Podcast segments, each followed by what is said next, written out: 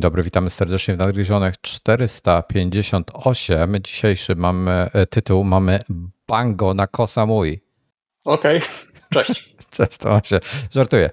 Dzisiejszy temat to oczywiście, że nadal o Vision Pro i Quest trzy, bo, bo oczywiście, że będziemy o tym nadal rozmawiali. Jest sporo więcej newsów. Mam krótki follow-up. Ja jestem dzisiaj dla widzów na żywo, jestem dzisiaj ubrany w moje szmaciane ciuchy, bo jestem cały w... Ma, byłem już, już jest ostatnia sesja. Jestem cały wymazany bepantenem na lewej ręce, więc jestem cały tłusty. Do tego niestety bardzo trudno, od razu ostrzegam po bepantenie, jak się nauczyłem na własnej skórze, bardzo trudno jest doprać ciuchy, bo to jest tak tłuste wszystko, że to potem nawet nie chcę, nie chcę zejść w sześćdziesięciu stopniach, w dziewięćdziesięciu stopniach się boję prać, że mi się ciuchy rozjadą.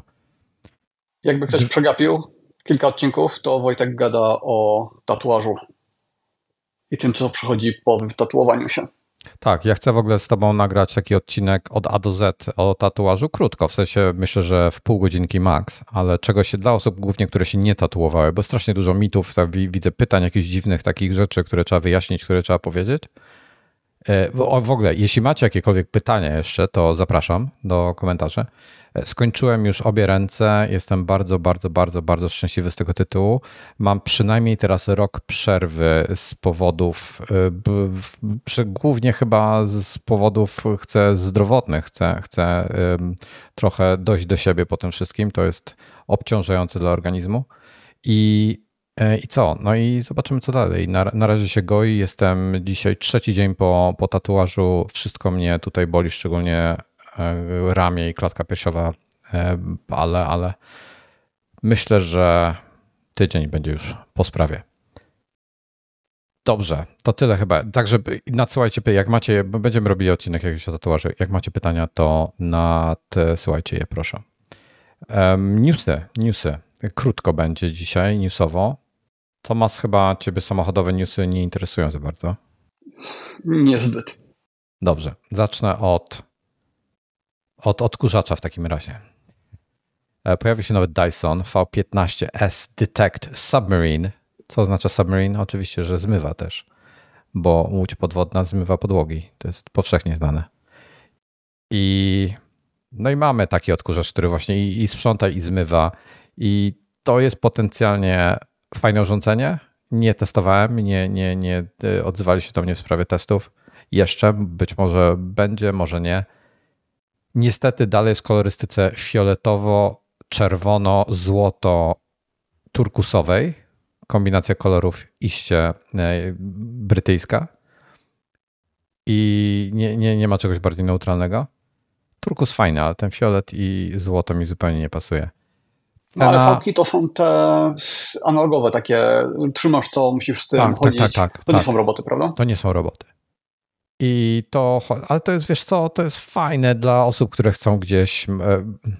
Roboty są słabe dla osób, co mają więcej niż jedno piętro, tak? Bo jak masz... Mhm. Na, nawet nie musisz mieć piętra, wystarczy, że masz schodek. Jeden schodek i już masz pozamiatane. Musisz mieć dwa roboty albo go musisz nosić. No...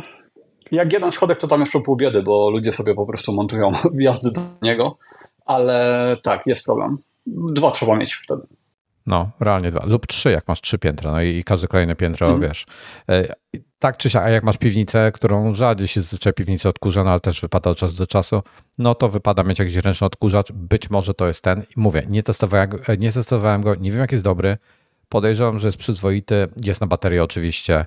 Jako ciekawostkę podpowiem, mój kolega ma Dysona, dosyć starego, bo nie, to jest V osiem chyba, ma V osiem albo V siedem czy coś takiego, chyba V osiem.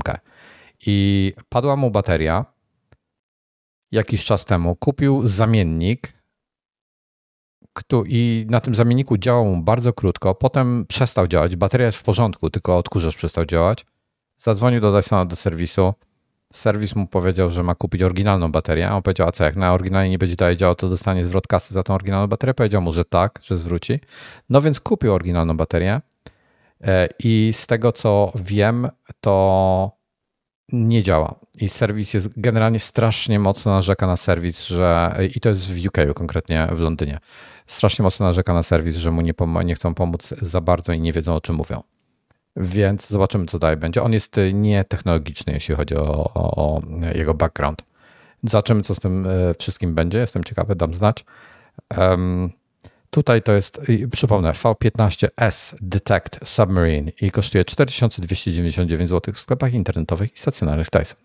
Ciekawy jestem, bo to potencjalnie fajne urządzenie. Fajnie jest mieć yy, yy, drogie jak cholera, ale fajnie jest mieć dwie rzeczy w jednym. Okej. Okay. Kolejny news w Polsce. Shell Recharge ruszył. Startują pierwsze ładowarki Shell Recharge. To są... To, to jest sieć. To, to nie jest to, że ładowarki są tylko Shella. Shell Recharge to jest sieć, czyli to są ładowarki i Shella i inne. Nie wiem, co w Polsce w tej chwili się do nich będzie zaliczało w przyszłości najbliższej. Do końca tu jest informacja, że Shell Recharge w tej chwili ma być rozszerzony w najbliższych miesiącach o kolejnych trzynaście ładowarek. I w sumie ma być siedemdziesiąt pięć bardzo szybkich ładowarek do końca dwa tysiące dwudziestego siódmego roku, sto pięćdziesiąt punktów w ogóle do ładowania. To jest niewiele.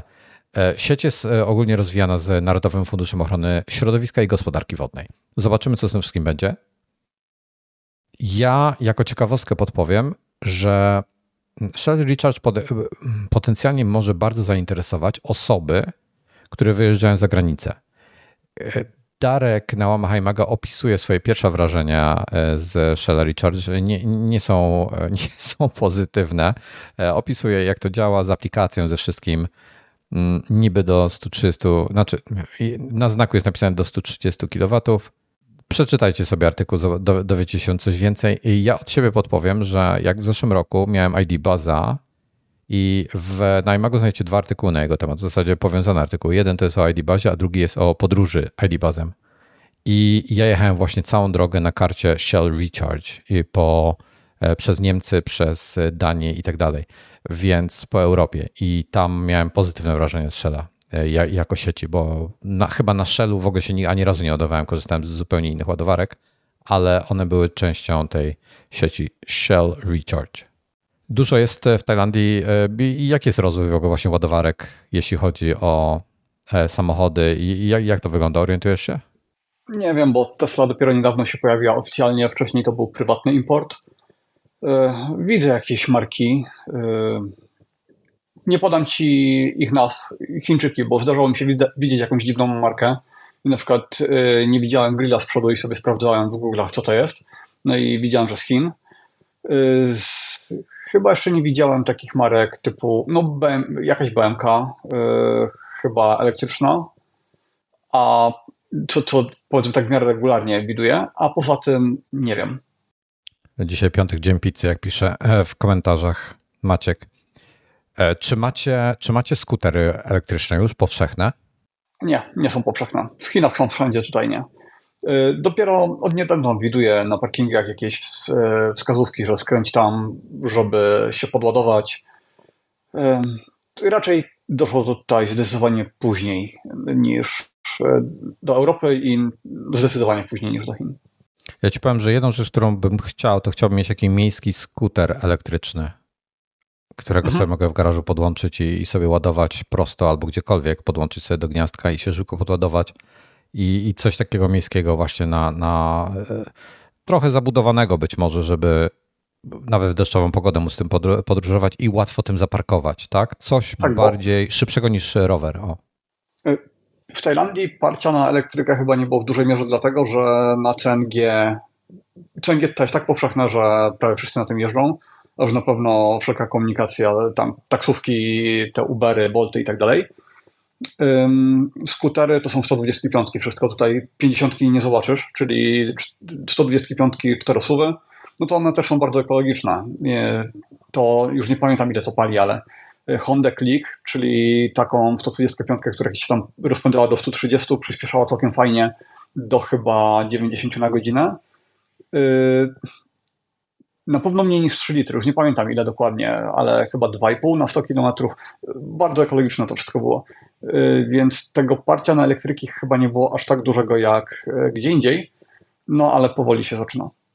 Mamy, mamy jeszcze w, te, w temacie elektryków, mamy nowego Porsche Taycana już jeśli chodzi o dane.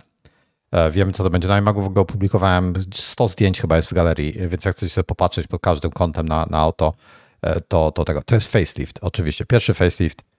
jest sporo zmian. W ogóle wizualnie nie ma dużo zmian, są bardzo ładne te zmiany wizualne, szczególnie z tyłu jest podświetlany napis Porsche, co jest bzdurą totalną, ale wygląda to ładnie. Ważniejsze jest to, co jest pod maską.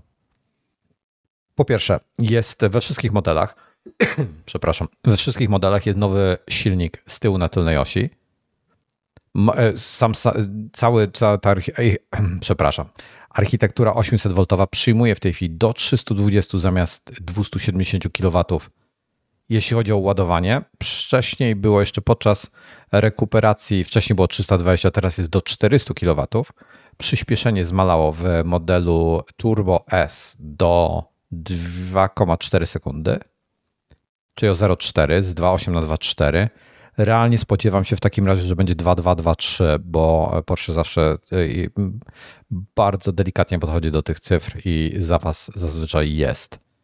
Najważniejszy news. Zasięg wzrósł sporo, bo według W L T P mamy sześćset siedemdziesiąt osiem kilometrów. Według realnych testów wstępnych pierwszych, które było, to są testy w, przeprowadzone w Stanach, ograniczenie do siedemdziesiąt pięć mil na godzinę, sto dwadzieścia kilometrów na godzinę.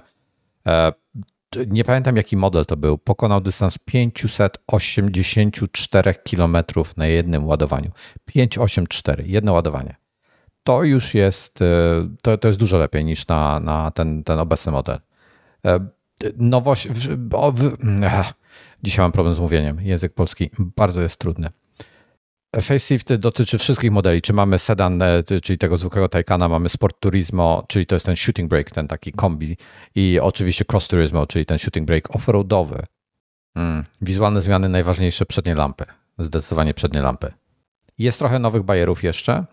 Jeśli chodzi o technologię, jest Porsche Active Ride, nowy, nowy system zawieszenia. Zawieszenie pneumatyczne w ogóle jest w tej chwili w standardzie.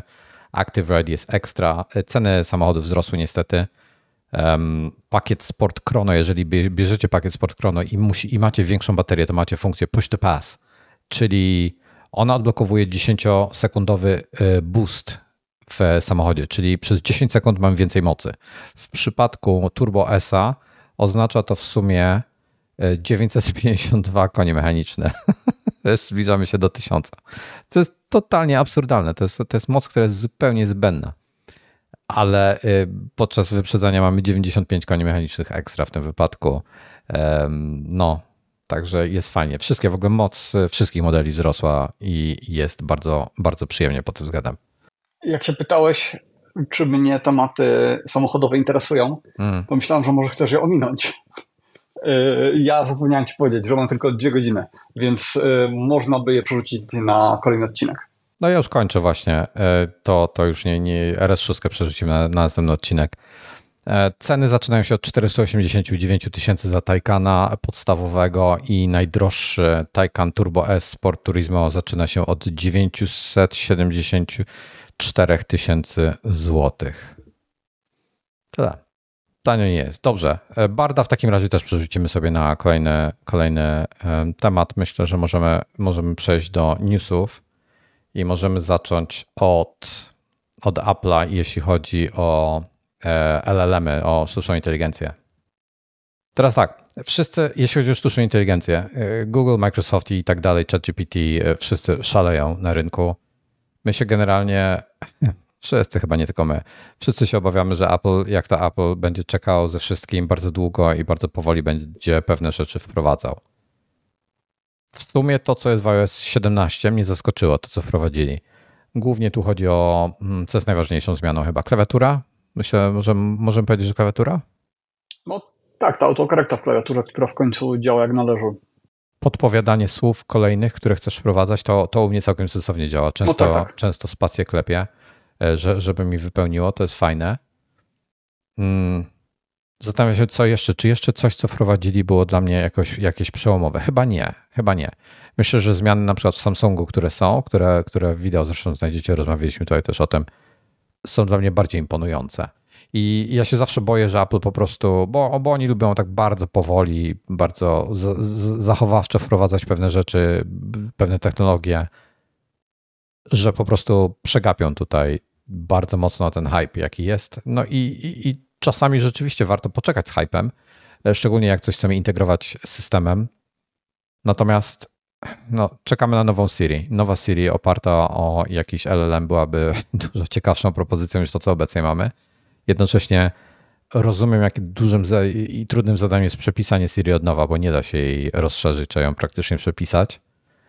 I, ale, ale wiemy od VentureBeat, że Apple pracuje nad um, bardzo ciekawym, nad M L L M, czyli Multimodal um, Large Language Model, który będzie wyspecjalizowany do edycji zdjęć za pomocą Siri. To jest bardzo ciekawe. Wyobrażasz sobie coś takiego, że to rzeczywiście wprowadzą do, do systemu operacyjnego, do Photos? No, byłby to bardzo dobry kierunek i e, same L L M-y sprawiają, że trochę odpada problem tego, że nie mamy polskiej Siri, bo L L M-y są wielojęzyczne, tak jakby już prawie defaultowo, bo one się uczą praktycznie na wszystkim, co istnieje i gadają po polsku, gadają w każdym języku, więc mielibyśmy to w Polsce prawie od razu pewnie. No a w jaki sposób miałby to edytować zdjęcia? Na zasadzie, że mogę jej powiedzieć, słuchaj, podoba mi się ta fryzura, ale weź ją trochę skróć i dodaj mi make-up? Nie wiem, nie wiem, czy aż, tak, aż takie rzeczy będzie robił, ale wiemy już na pewno teraz, że to ma być po prostu na przykład zamiast zwiększ nasycenie o dwadzieścia procent, to powiedz, chcę mieć bardziej, bardziej niebo ma być bardziej niebieskie, tak? I on zmieni, po, z, zmieni to. Tego typu rzeczy. Um, tutaj, tutaj jest w specyfikacji jest napisane, że będzie można e, zmieniać kadrowanie, zmiany nasycenia, e, d, łącznie z Aha, bardziej zaawansowane manipulacje mają być na poziomie pojedynczych pikseli obrazu. Nie wiem, jak to by wyglądało, ale potencjalnie bardzo szczegółowo. Modyfikacje obiektów na zdjęciach, co wskazuje na to, że teoretycznie te włosy, tak jak mówisz, czy, czy, czy makijaż mógłby wprowadzić? Zmiany filtru, no, zmiana usuwanie, tła. Usu, usuwanie... Tak przydatnych na przykład usuwanie kurzu ze zdjęć, no, no. Robisz zdjęcia produktowe. Usuwanie tła, no to są rzeczy, które się bardzo przydają i ludzie używają do tego zewnętrznych narzędzi i fajnie, gdyby to było zintegrowane. No to tutaj jeszcze na liście jest zmiana filtru, zmiana tła, usuwanie i dodawanie obiektów, mieszanie obrazów, stosowanie efektów artystycznych takich jak szkice czy, czy określone style malarskie. To jest bardzo ciekawe. To by bardzo uprościło życie wielu osobom. Na przykład jak ja czasami chcę podkolorować same oczy na przykład. No to musisz zoomować, musisz wejść, musisz trochę po, poeksperymentować z tym, żeby to dobrze wyglądało. Zmienić na kolor, dokładnie wybrać ten kolor, który chcesz. Tutaj jest to znacznie prościej. Mówisz, zmień oczy na zielone, koniec. Tak, być może nie będzie to zieleń. Dobra, powiesz, bardziej zielone, mniej zielone, bardziej czerwone, obojętnie. To znacznie uprości wielu osobom życie i prawda jest taka, że nie będziesz potrzebował po prostu drugiego software'u do robienia tego typu rzeczy.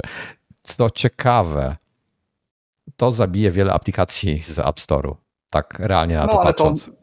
To zawsze tak było, że te nowe funkcje zabijały to, co już istniało. Miałem jakąś taką dobrą myśl, która mi uciekła. No nic, trudno. A, że skoro to jest ma sobie maszynernik robiony na urządzeniu, to teoretycznie mogłoby się to uczyć naszych nawyków i dopasowywać zdjęcia tak, jak ja lubię, a tobie jakoś inaczej, bo te preferencje jednak się dość różnią między ludźmi, ale jak się weźmie statystycznie, co ludziom się podoba, no to wybierają zdjęcia jaskrawe, takie z mocnymi kolorami, przejaskrawione, takie, które dla osoby robiącej zdjęcia na co dzień byłyby kiczem, ale dla takiego przeciętnego użytkownika one są atrakcyjne. Więc ja chciałbym powiedzieć po prostu upiększ mi to zdjęcie i żeby im faktycznie upiększyło, no a osiemdziesiąt procent osób chciałoby w tym samym momencie dostać coś bardziej kiczowatego, coś takiego przejaskrawionego z bardzo intensywnym niebem i tak dalej, więc fajnie gdyby to mi robiło inne efekty i tak każdemu trochę inaczej, trochę pod naszą preferencję. A jest potencjał, no bo nic nie stoi na przeszkodzie, żeby L L M miał takie, L L M miał takie możliwości. Ja zastanawiam się właśnie, jak, ja, ja myślę, że to, to, to, jest, to ma ogromny potencjał, coś takiego ma ogromny potencjał, tylko ponownie to będzie, to brzmi jak funkcja, która będzie wprowadzona na poziomie aplikacji, nie na poziomie systemu. Okej, okay.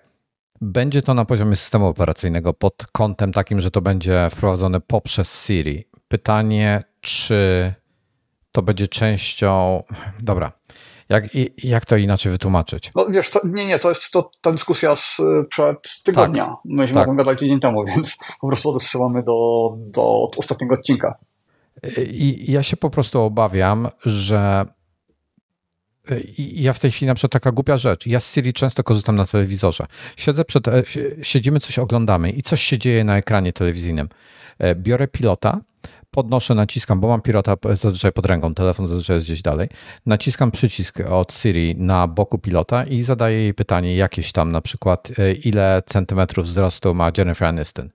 I, i to zazwyczaj sobie z tym radzi bez problemu. Natomiast jeżeli zadaję Siri na Apple T V jakiekolwiek ambitniejsze pytanie, ona nie potrafi na nie odpowiedzieć. Ona nie ma dostępu do tych informacji, która ma Siri na iPhone'ie czy Siri na iPadzie na przykład.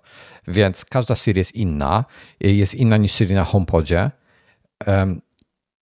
I, i denerwuje mnie, denerwują mnie te ograniczenia. Chciałbym, żeby była jedna, jedna, jedyna Siri. Tak samo chciałbym, żeby był jeden model językowy, który potrafi, przynajmniej jeden asystent z wbudowanym jakimś A I, który by potrafił robić wszystko, a nie, że ja muszę być na odpowiednim komputerze czy urządzeniu, aby, aby coś tam zrobić. OK.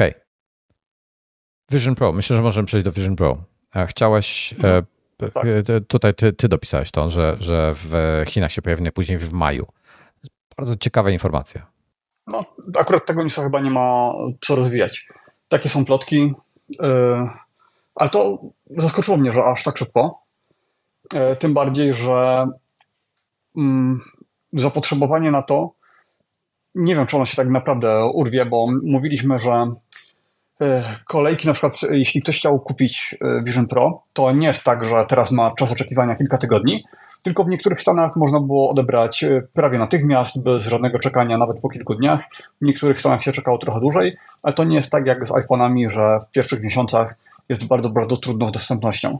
Więc ciężko powiedzieć, jak, ona, jak oni się wyrabiają z... produkcją tego wszystkiego, szczególnie z ekranami, bo wiemy, że tam jest to ograniczenie Sony około miliona, chyba się mówi, że około miliona L C D, co teoretycznie daje maksymalnie pół miliona headsetów rocznie. Mikro, um, mikroledów, nie L C D. Tak, tak, mikroledów. Um, więc widocznie zapotrzebowanie w Stanach jest takie, że spokojnie są te Chiny w stanie obsłużyć dość szybko. Um, No nie wiem, ja tutaj nic więcej do dodania nie mam, ale y, czy to oznacza, bo Chiny, wcześniej bym się spodziewał na przykład Kanady, y, innych anglojęzycznych stanów, y, to, że Chiny są, dru- znaczy w sumie nie wiadomo, czy są drugie w kolejności, bo to może być tak, że skoro Chiny w kwietniu lub w maju, no to znaczy, że y, Kanada jeszcze szybciej, no ale nie zapowiada się, więc nie wiem, nic na ten temat y, nie mam żadnych innych przecieków. Ja jestem bardzo ciekawy, co się stanie z innymi krajami, czyli, czyli wiesz, z Europą na przykład właśnie, czy, czy będziemy mieli to szybciej. Ja się spodziewałem szczerze, że on trafi w przyszłym roku, bo, bo mówili, że będą starali się chyba do w ciągu roku wprowadzić do, do innych krajów, tak? Tak, tak? Nie pamiętam dokładnie w tej chwili, jak to było szczegółowo, jeśli chodzi o te informacje. Być może na czacie nam podpowiecie, jak to dokładnie było, ja w tej chwili nie pamiętam, ale jestem bardzo ciekawy. Czy to oznacza właśnie, że będziemy, że będziemy mieli wcześniej, czy, czy, czy nie? Cholera wie, prawda? Tak i dalej nie wiadomo, co to oznacza dla krajów bez Siri, no bo wszystkie plotki i to, co Apple powiedziało e, oficjalnie kiedyś, że po premierze w Stanach Zjednoczonych e, będzie w kolejnych krajach, to nic, tam nigdzie nie był wspomniane, wspomniany ani jeden kraj bez e, Siri, więc nie wiemy. Ja w tej chwili zeskanowałem właśnie sobie swoją, swoją twarz do fitu i size'ów nie potrzebuję, nie dziękuję. Denerwuje mnie to, że mogę odpo- odpowiedzieć, że Zeskanowałem nie mogę... do fitu. Z Wojtek zeskanował swoją twarz, żeby móc zrobić zamówienie na Vision Pro, żeby sprawdzić daty dostawy. Tak, dobra, continue. Okej, okay, dobra, continue. No engraving. O, ciekawostka. Możesz do insertów tych cajsa, tych wkładek takich, możesz je sobie opisać w jakiś sposób. Czyli jeżeli masz więcej niż jedną osobę w domu, to możesz sobie engraving dodać. Chyba za darmo jest, nie pamiętam. Tak, free engraving. Czy tak. Możesz sobie imieniem opisać albo coś, żeby, żeby nie było pomyłki. Okej. Okay. pięćset dwanaście sobie wybrałem z... Apple, w zasadzie Apple Care, czy jest potrzebne, jak biorąc pod uwagę, że to w Stanach jest, ja bym tego nie trzymał w Stanach, to chyba nie ma sensu. E, aha, dobra, Apple Care jest pięćset dolarów, jednorazowa opłata, dobra, wezmę cztery tysiące trzysta czterdzieści siedem dolarów, Dostawa w tej chwili jest już marzec, między pierwszym a siódmym, więc jakieś do trzech tygodni, dwa, trzy tygodnie jest w tej chwili. I dodam, Apple Store Pickup Unavailable, czyli musisz zamówić sobie z dostawą do, na jakiś wskazany adres. Mhm. Okej. Okay. Teraz tak, to jest ciekawe, to jest, to jest, to jest fajny news. YouTube, tytuł artykułu, którego Krzysiek akurat opowiadał. YouTube szybko zmienił zdanie i pracuje nad aplikacją dla Vision O S. Także to jest to, co Netflix, tak, tak, taki powinien być news z Netflixem w tytule. Tak, chociaż y, trochę się zastanawiam, po co YouTube'owi aplikacja, bo teoretycznie hmm. chyba przez stronę internetową można zrobić wszystko, bo mhm. o ile aplikacja typu Netflix, no to mogliby zrobić na przykład do Stranger Things specjalne miejsca do oglądania, w którym byłyby jakieś, po prostu klimatyczne by było, że siedziałbyś nie na sali kinowej zwykłej, tylko dostosowanej, to nie wiem, po co w YouTubie by coś takiego miało być. Bo możesz sobie pracować w Safari, a obok mieć YouTube'a otwartego i, i oglądać go sobie podczas pracy. No możesz właśnie, mając przeglądarkę, jedno okno z lewej strony Safari, drugie z prawej. Więc możesz to zrobić w Safari po prostu.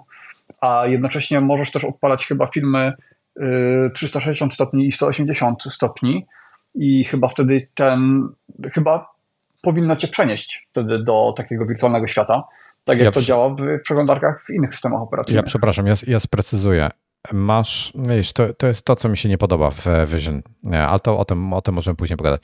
Myślałem o tym, że pracujesz sobie na Macu spokojnie, więc masz wszystko sobie otwarte w swoim Safari, masz swoje okno monitora, tam masz okno, w, w oknie monitora masz okno Safari otwarte, a tutaj sobie po prostu zamiast otwierać kolejną, kolejne okno Safari, iPodowego Safari, czy tam Vision O S-owego Safari, otwierasz sobie po prostu YouTube'a, który sobie gdzieś tam wisi. I być może no tak, tak, ale nie wiem, co taka to... aplikacja hmm. może wprowadzić dodatkowe rzeczy, których przez Safari im trudniej jest zrobić. Czy to, nie wiem, hmm. lepszą optymalizację jakości obrazu, czy większe możliwości sterowania. Być może na przykład mogliby sobie dodać możliwość sterowania opacity do okna, przykładowo, hmm. żebyś no, na jakoś pewno inaczej mógł dodać tym... kartę, dodatkową kartę z filmami V R-owymi trzysta sześćdziesiąt stopni, z filmami trzy D i tak dalej, ale teoretycznie to też wszystko da się zrobić przez przeglądarkę, po prostu tak. Jeśli wykryjesz klienta www Safari w wersji Vision O S, no to podaj wtedy taką wersję strony. No ale pewnie coś tam wymyślą, pewnie wymyślą do tego jakieś zastosowania. Bo prawdę mówiąc, ja YouTube V R na Questie nie używam, ja używam YouTube'a po prostu przez przeglądarkę. Daje mi to tą wygodę, że mogę sobie odpalać różne filmy w różnych oknach. Gdzieś tam sobie czytam komentarze na YouTubie, w innym leci mi film i wygodniej mi w taki sposób pracować. No muszę się na tym realnie trzeba zobaczyć. I ja bym, ja bym chciał mhm. mieć aplikację dedykowaną. Często jest lepiej z, z YouTube przez przeglądarkę na takich urządzeniach jak iPad jest taki trochę toporny. I obawiam się, że Vision O S też będzie trochę toporny. Czasy reakcji interfejsu na naciśnięcie, jakieś takie różne rzeczy dziwnie działają, więc nie mam pretensji. Na iPadzie tak. O. Na iPadzie, na telefonie wolę aplikację. No, podejrzewam, że będzie po prostu to lepiej działało tutaj. Zobaczymy. Do, do, do sprawdzenia będzie, jak, jak już będzie aplikacja. Um, teraz następny temat jest... iFixie, czy chcesz coś pokazać konkretnie o tym, o tym pełnym ich raporcie z rozbierania Vision Pro? Nie, po prostu jest niesamowicie skomplikowany sprzęt. Tak naprawdę niesamowicie ma tyle warstw, tak jak w iPhone'ie, po prostu jest ekran, pod ekranem jest coś tam jeszcze, później jest bateria i w zasadzie urządzenie się kończy. To w Vision Pro jest jedna warstwa, później druga, tasiemka, która łączy trzecią warstwę, coś tam pod spodem. Jest tego tak dużo i tak dużo elementów jest właśnie ze sobą połączonych najróżniejszymi taśmami, że wygląda to na bardzo trudne do y, ogarnięcia samemu. Tak jak do iPhone'a jeszcze mógłbyś sobie zamówić ten pakiet do naprawy samodzielnej i tam przeczytasz jakiś tutorial i to w miarę ogarniasz, to tego Vision Pro bałbym się dotykać. Mam tam doświadczenie z rozbieraniem elektroniki, ale tego bym nie dotykał. Ja, ja, ja bym w ogóle nawet nie próbował.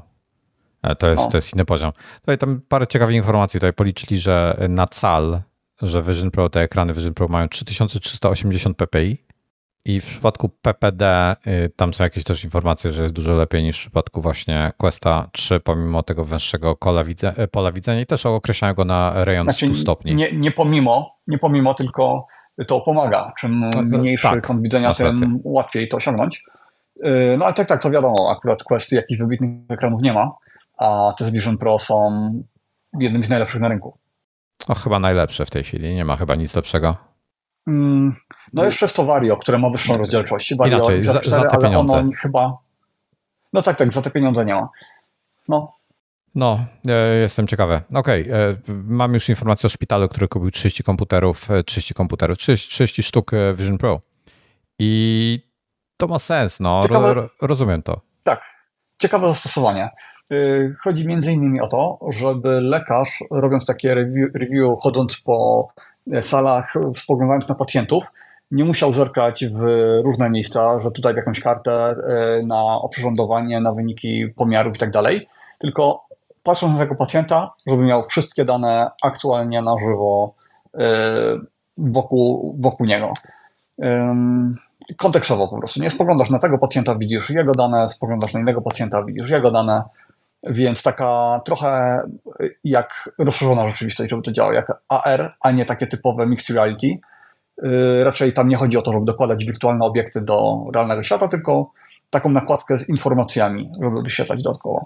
Czyli tutaj, tutaj mam wrażenie, że dla, optymalne zastosowanie dla czegoś takiego to byłby taki Google Glass, który ci wyświetla po prostu dodatkowe informacje w okularze, a nie, że masz headset cały V R-owy. Ba- bardziej HoloLens, bo Google Glass to miało tylko gdzieś tam w jednym miejscu taki ekranik malutki, a HoloLens to miało... Dobra. Właśnie mogło ci wyświetlać gdziekolwiek informacje. Ale HoloLens, HoloLens też jest headsetem. Gdybyś miał takie okulary, jak ty masz na tak. sobie na przykład w tej chwili, albo soczewkę kontaktową, która po prostu ci wyświetla gdziekolwiek, jakie chcesz informacje, to byłoby fajne. A no tak, tak. Jeśli nich. chodzi ci o form factor, to tak tak, tak, tak, tak. Ale jeśli chodzi o możliwości, no to niestety Google tak, tak. E, się nadawał tylko do wyświetlenia gdzieś tam strzałki, idź prosto, skręć w lewo albo powiadomienia o mailu. Dokładnie. VRChat, to jest twój temat, proszę pana. No, VRChat to jest platforma do y, spotkań, do gadania ze sobą. Są wirtualne pomieszczenia. Y, I to jest takie trochę multiverse pod tym względem, że jest do tego dostęp z wszystkiego. Chyba i, i z komputera, i z V R-u. Nie wiem, czy nie z telefonów komórkowych nawet. Y, I nie ma aplikacji na Apple T V, y, na Apple T V, na Vision Pro. Y, na Apple T V też nie ma. Ale już by czaili, jak zrobić to właśnie z Apple Vision Pro i jak obsługiwać, jak to połączyć z kontrolerami Valve'a, tak żebyśmy mieli te wykrywanie palców. Bo Valve Knuckles to są te kontrolery takie gigantyczne, przerośnięte trochę, ciężkie, ale one mają fajną funkcję, że jak ruszamy palcami, to te palce na przykład w Half-Life Alyx też się ruszają tak jak u nas w realnym świecie. No i to jest super do interakcji międzyludzkich, jak z kimś gadasz, wykonujesz różne gesty, to żeby ta dłonia, gestykulacja wyglądała tak jak prawdziwa, nie tylko same dłonie, nie tylko żeby same ręce się ruszały, ale i palce. No i jest to teraz możliwe i generalnie chodzi o to, bo to jest część w sumie większego newsa, że już bardzo szybko po premierze Apple Vision Pro został zrobiony przełom, którego się nie spodziewaliśmy chyba przez długie miesiące. I A L V R, taka platforma do mm, dołączania się z komputerem. Taki trochę odpowiednik y, Virtual Desktop, tylko że Virtual Desktop to jest taki state of the art, takie powiedzmy rozwiązanie najlepszych z najlepszych. Y, jest też Steam Link i między innymi jest ten A L V R. I A L V R jest open source'owy, otwarty, y, ludzie na Linuxie się y, z tego korzystają. Y, no i zaczęli już eksperymentować, żeby tego A L V R dostosować do Vision Pro.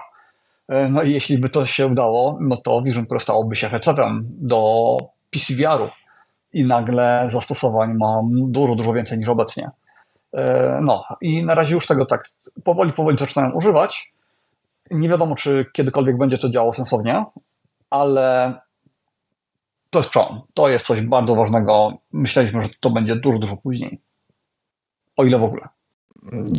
Ja w ogóle problem, problem z komunikacją, bo to, to, jest, to jest inna kwestia. Ostatnio rozmyślałem trochę o komunikacji.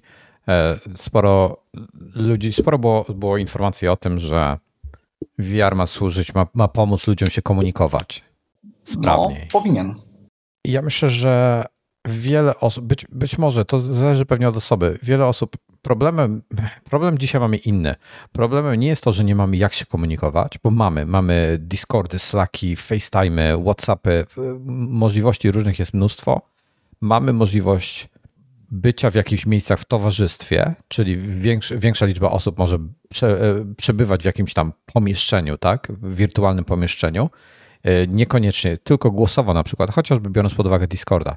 Większym problemem jest to, jest łączenie się tematycznie, bo ja nie chcę, ja wiesz, ja na przykład ponoć z wiekiem spędzamy coraz mniej czasu z ludźmi, ze znajomymi czy, czy, czy obcymi, gdzie ja, jako młodzi i, i coraz więcej czasu spędzamy sami, coraz wie, mniej z ludźmi, ale więcej czasu online według niektórych statystyk, więc to jest ciekawe.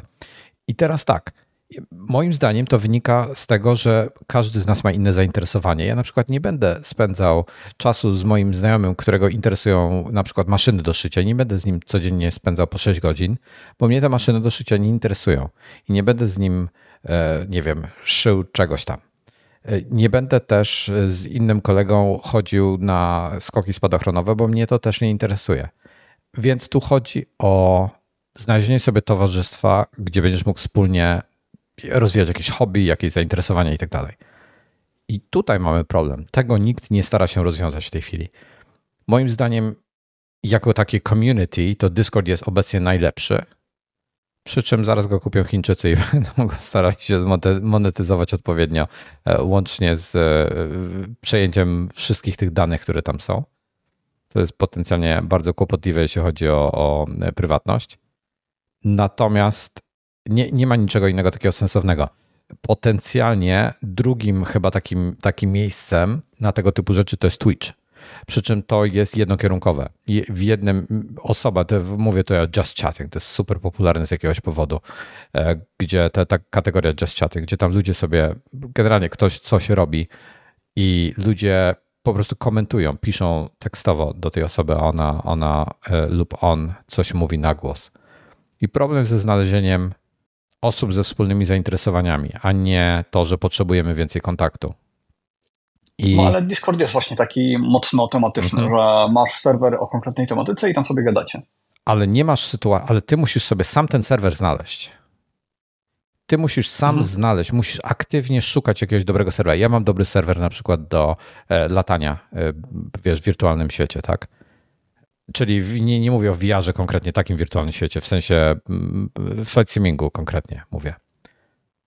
Na pewno są fajne Discordy do flight simingu, na przykład do Formuły jeden, są, są Discordy do N B A, do czegokolwiek, do K P, pewnie będą fajne Discordy do każdego tematu. Nie ma żadnej sensownej metody, żeby znaleźć te Discordy. I to jest najgorsze. I może to by było potrzebne. W takim VRCzacie jest tak, że masz listę pokoi.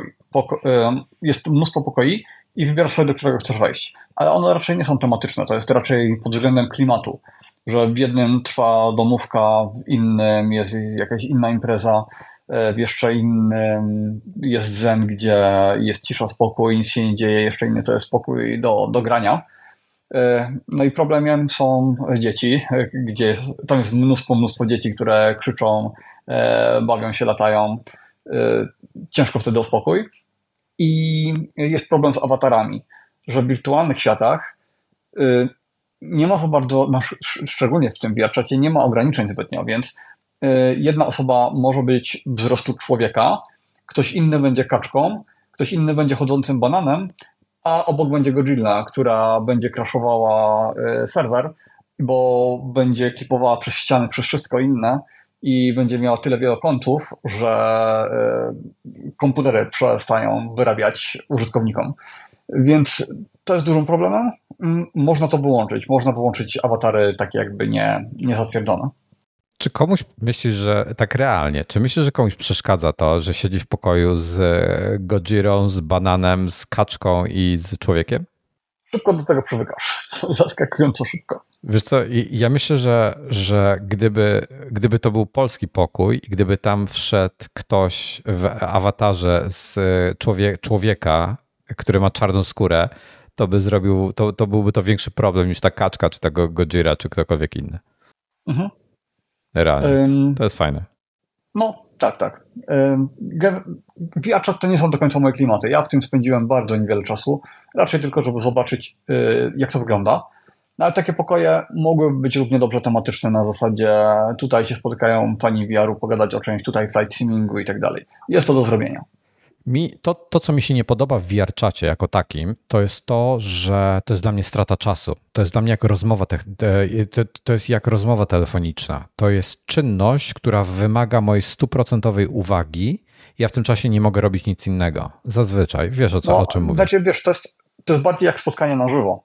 Tak. Bo tak, wymaga twojej stuprocentowej uwagi, ale to poczucie obecności jest dużo większe, bo możesz chodzić, jeśli gadasz z jedną osobą, to zwracasz się w jej kierunku, możecie odejść trochę na bok, jeśli tam dwie osoby zaczynają inny temat, to mogą odejść w bok albo po prostu odwracając głowę, słyszysz je mniej, bo jest spatial audio, tak jakby w realnym świecie, więc same dyskusje się wtedy prowadzi dużo wygodniej, dużo bardziej naturalnie.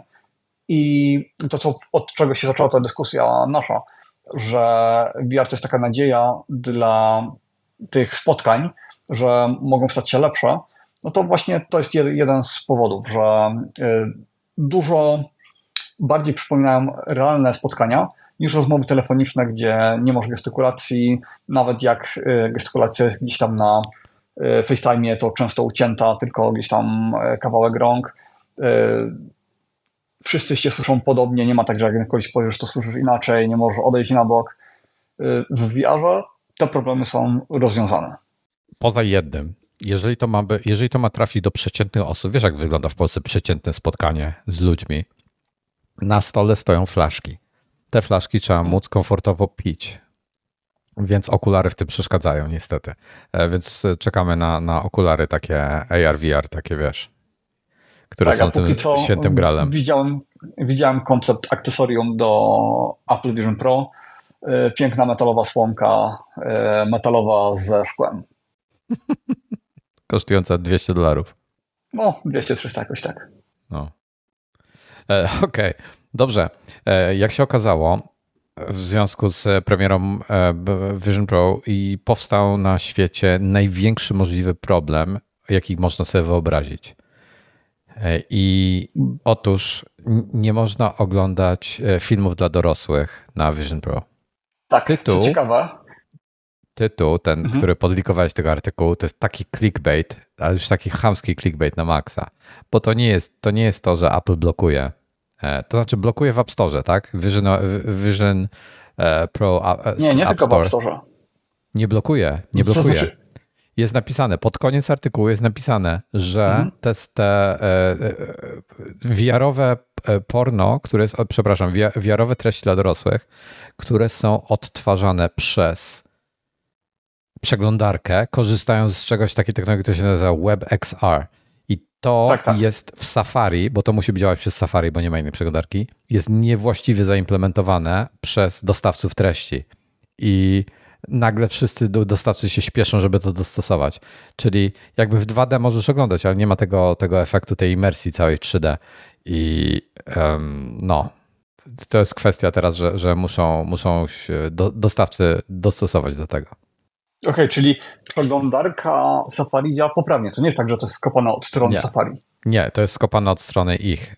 Pewnie, okej, okay. okay, czyli A P I, A P I to WebXR prawdopodobnie jest trochę inaczej, albo bardziej ograniczone w Safari, albo ma jakiś inny zestaw funkcji, które wspiera i wszyscy pewnie dostosowują swoje treści do Chroma albo i, i jakiejś innej, Chrome jest najpopularniejsze, więc pewnie robią do Chroma, natomiast w tym momencie gdzieś na Safari, nikt nie testuje tego na Safari. Tak, bo generalnie jest tak, że w przeglądarce można stworzyć nawet grę, taką, nie wiem, wyścigi samochodowe, cokolwiek. Tak, tak. I na przykład widziałem kiedyś klon Beat Sabera, czy czegoś takiego, jakiejś gry muzycznej, którą się odpalało przez przeglądarkę internetową. I po prostu wchodząc na dany adres internetowy, Byliśmy pytani o pozwolenie na włączenie tego trybu V R-owego. No jeśli daliśmy dostęp, to przenosiliśmy się do wirtualnego świata bez instalowania aplikacji na dysku. Oczywiście to działa tylko z prostymi rzeczami, z, prości, z prostymi treściami, no albo właśnie ze streamowaniem filmów, no ale działa, a się okazało, że na Apple Vision Pro póki co nie da się tego używać. Chociaż byłem przekonany, że gdzieś widziałem w recenzji, jak grali w gry w tej technologii, w web, w web X R-ze, więc to chyba nie jest tak, że wszystko nie działa, tylko właśnie część rzeczy jest ok. I właśnie chyba stąd była ta drama, że gry działają, a ktoś chciał odpalać porno i się okazało, że, że się nie da. No, no. Ech. Będzie wiele osób będzie przyłapanych na pewno w jakichś różnych dziwnych miejscach, na przykład w hotelach czy coś, wie, w bardzo z, z tym headsetem na głowie w bardzo e, no, nietypowych pozach. Także to będzie ciekawe. E, to, to będzie nowa kategoria w, na, na tych platformach tak. różnych. Nowa kategoria. E, przyłapani z Vision Pro. Dobrze. Brad Lynch, twierdzisz, że ja nie, ja nie oglądałem Brada Lyncha, on wideo jakieś opublikował, widzę w tym temacie, że sprzedał swoje monitory ze względu na Vision Pro, tak? No, Brad Lynch to jest ten przywoływany tutaj wielokrotnie w tematach V R-owych, ten koleś, który likuje wszystkie informacje o V R-ze, takie dość sprawdzone. I to jest maniak V R-u. Po pierwsze zrobił swoje... Tydzień temu mówiłem o tym, że zrobił z pierwsze wrażenia, jak rozpakowywał Vision Pro i używał go przez pierwsze trzy godziny. Dzisiaj chyba opublikował wrażenia po osiemdziesięciu godzinach używania. On tego używa po osiem do dwunastu godzin dziennie i zaraz opowiem jeszcze w jaki sposób, bo bardzo ciekawe mocowanie sobie zrobił. Ale tak, zdecydował się sprzedać monitory. Powiedział, że to nie jest jakość taka jak z monitorów cztery K, że to wszystko jest bullshit, to jest marketing, ale odpowiednik tysiąc czterysta czterdzieści p na tym ma i może sobie zrobić centrum dowodzenia, gdzie ma na przykład odpowiednik osiem, trochę jakby odpowiednik ośmiu ekranów, bo na Vision Pro da się bardzo dużo kart z przeglądarki ustawić w różnych miejscach, aplikacji pouruchamiać, więc mimo, że ten jeden ekran tylko da się streamować, no to jednak dużo natywnych aplikacji da się uruchomić. I on też pokazywał taki swój setup, gdzie i z peceta jednocześnie streamuje coś chyba i z Maca, i natywne aplikacje ma porobione, i live'a w taki sposób y, robił. Y, to jest bardzo, no, bardzo naokoło zrobione, i, ale działa i ma takie centrum dowodzenia zbudowane w ten sposób, więc on stwierdził, że y, no jest to dla niego dużo wygodniejsze niż y, monitory, a że on jest świrem V R-owym, to tylko lepiej y, w ten sposób używać y, komputera. Przy okazji odkrył ciekawy problem, który mówi, że być może Wi-Fi sześć E by rozwiązało i że ten brak tutaj doskwiera. Jak on tak streamuje bardzo dużo, to wszystko leci przez Wi-Fi i po pewnym czasie tak jakby zaczyna wszystko lagować.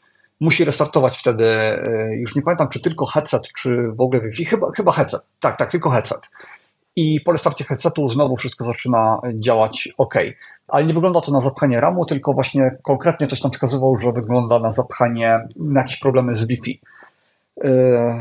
I będzie też robił recenzję taką po dłuższym użytkowaniu miesięcznym, ale generalnie na jego kanale, nie pamiętam czy Sadly,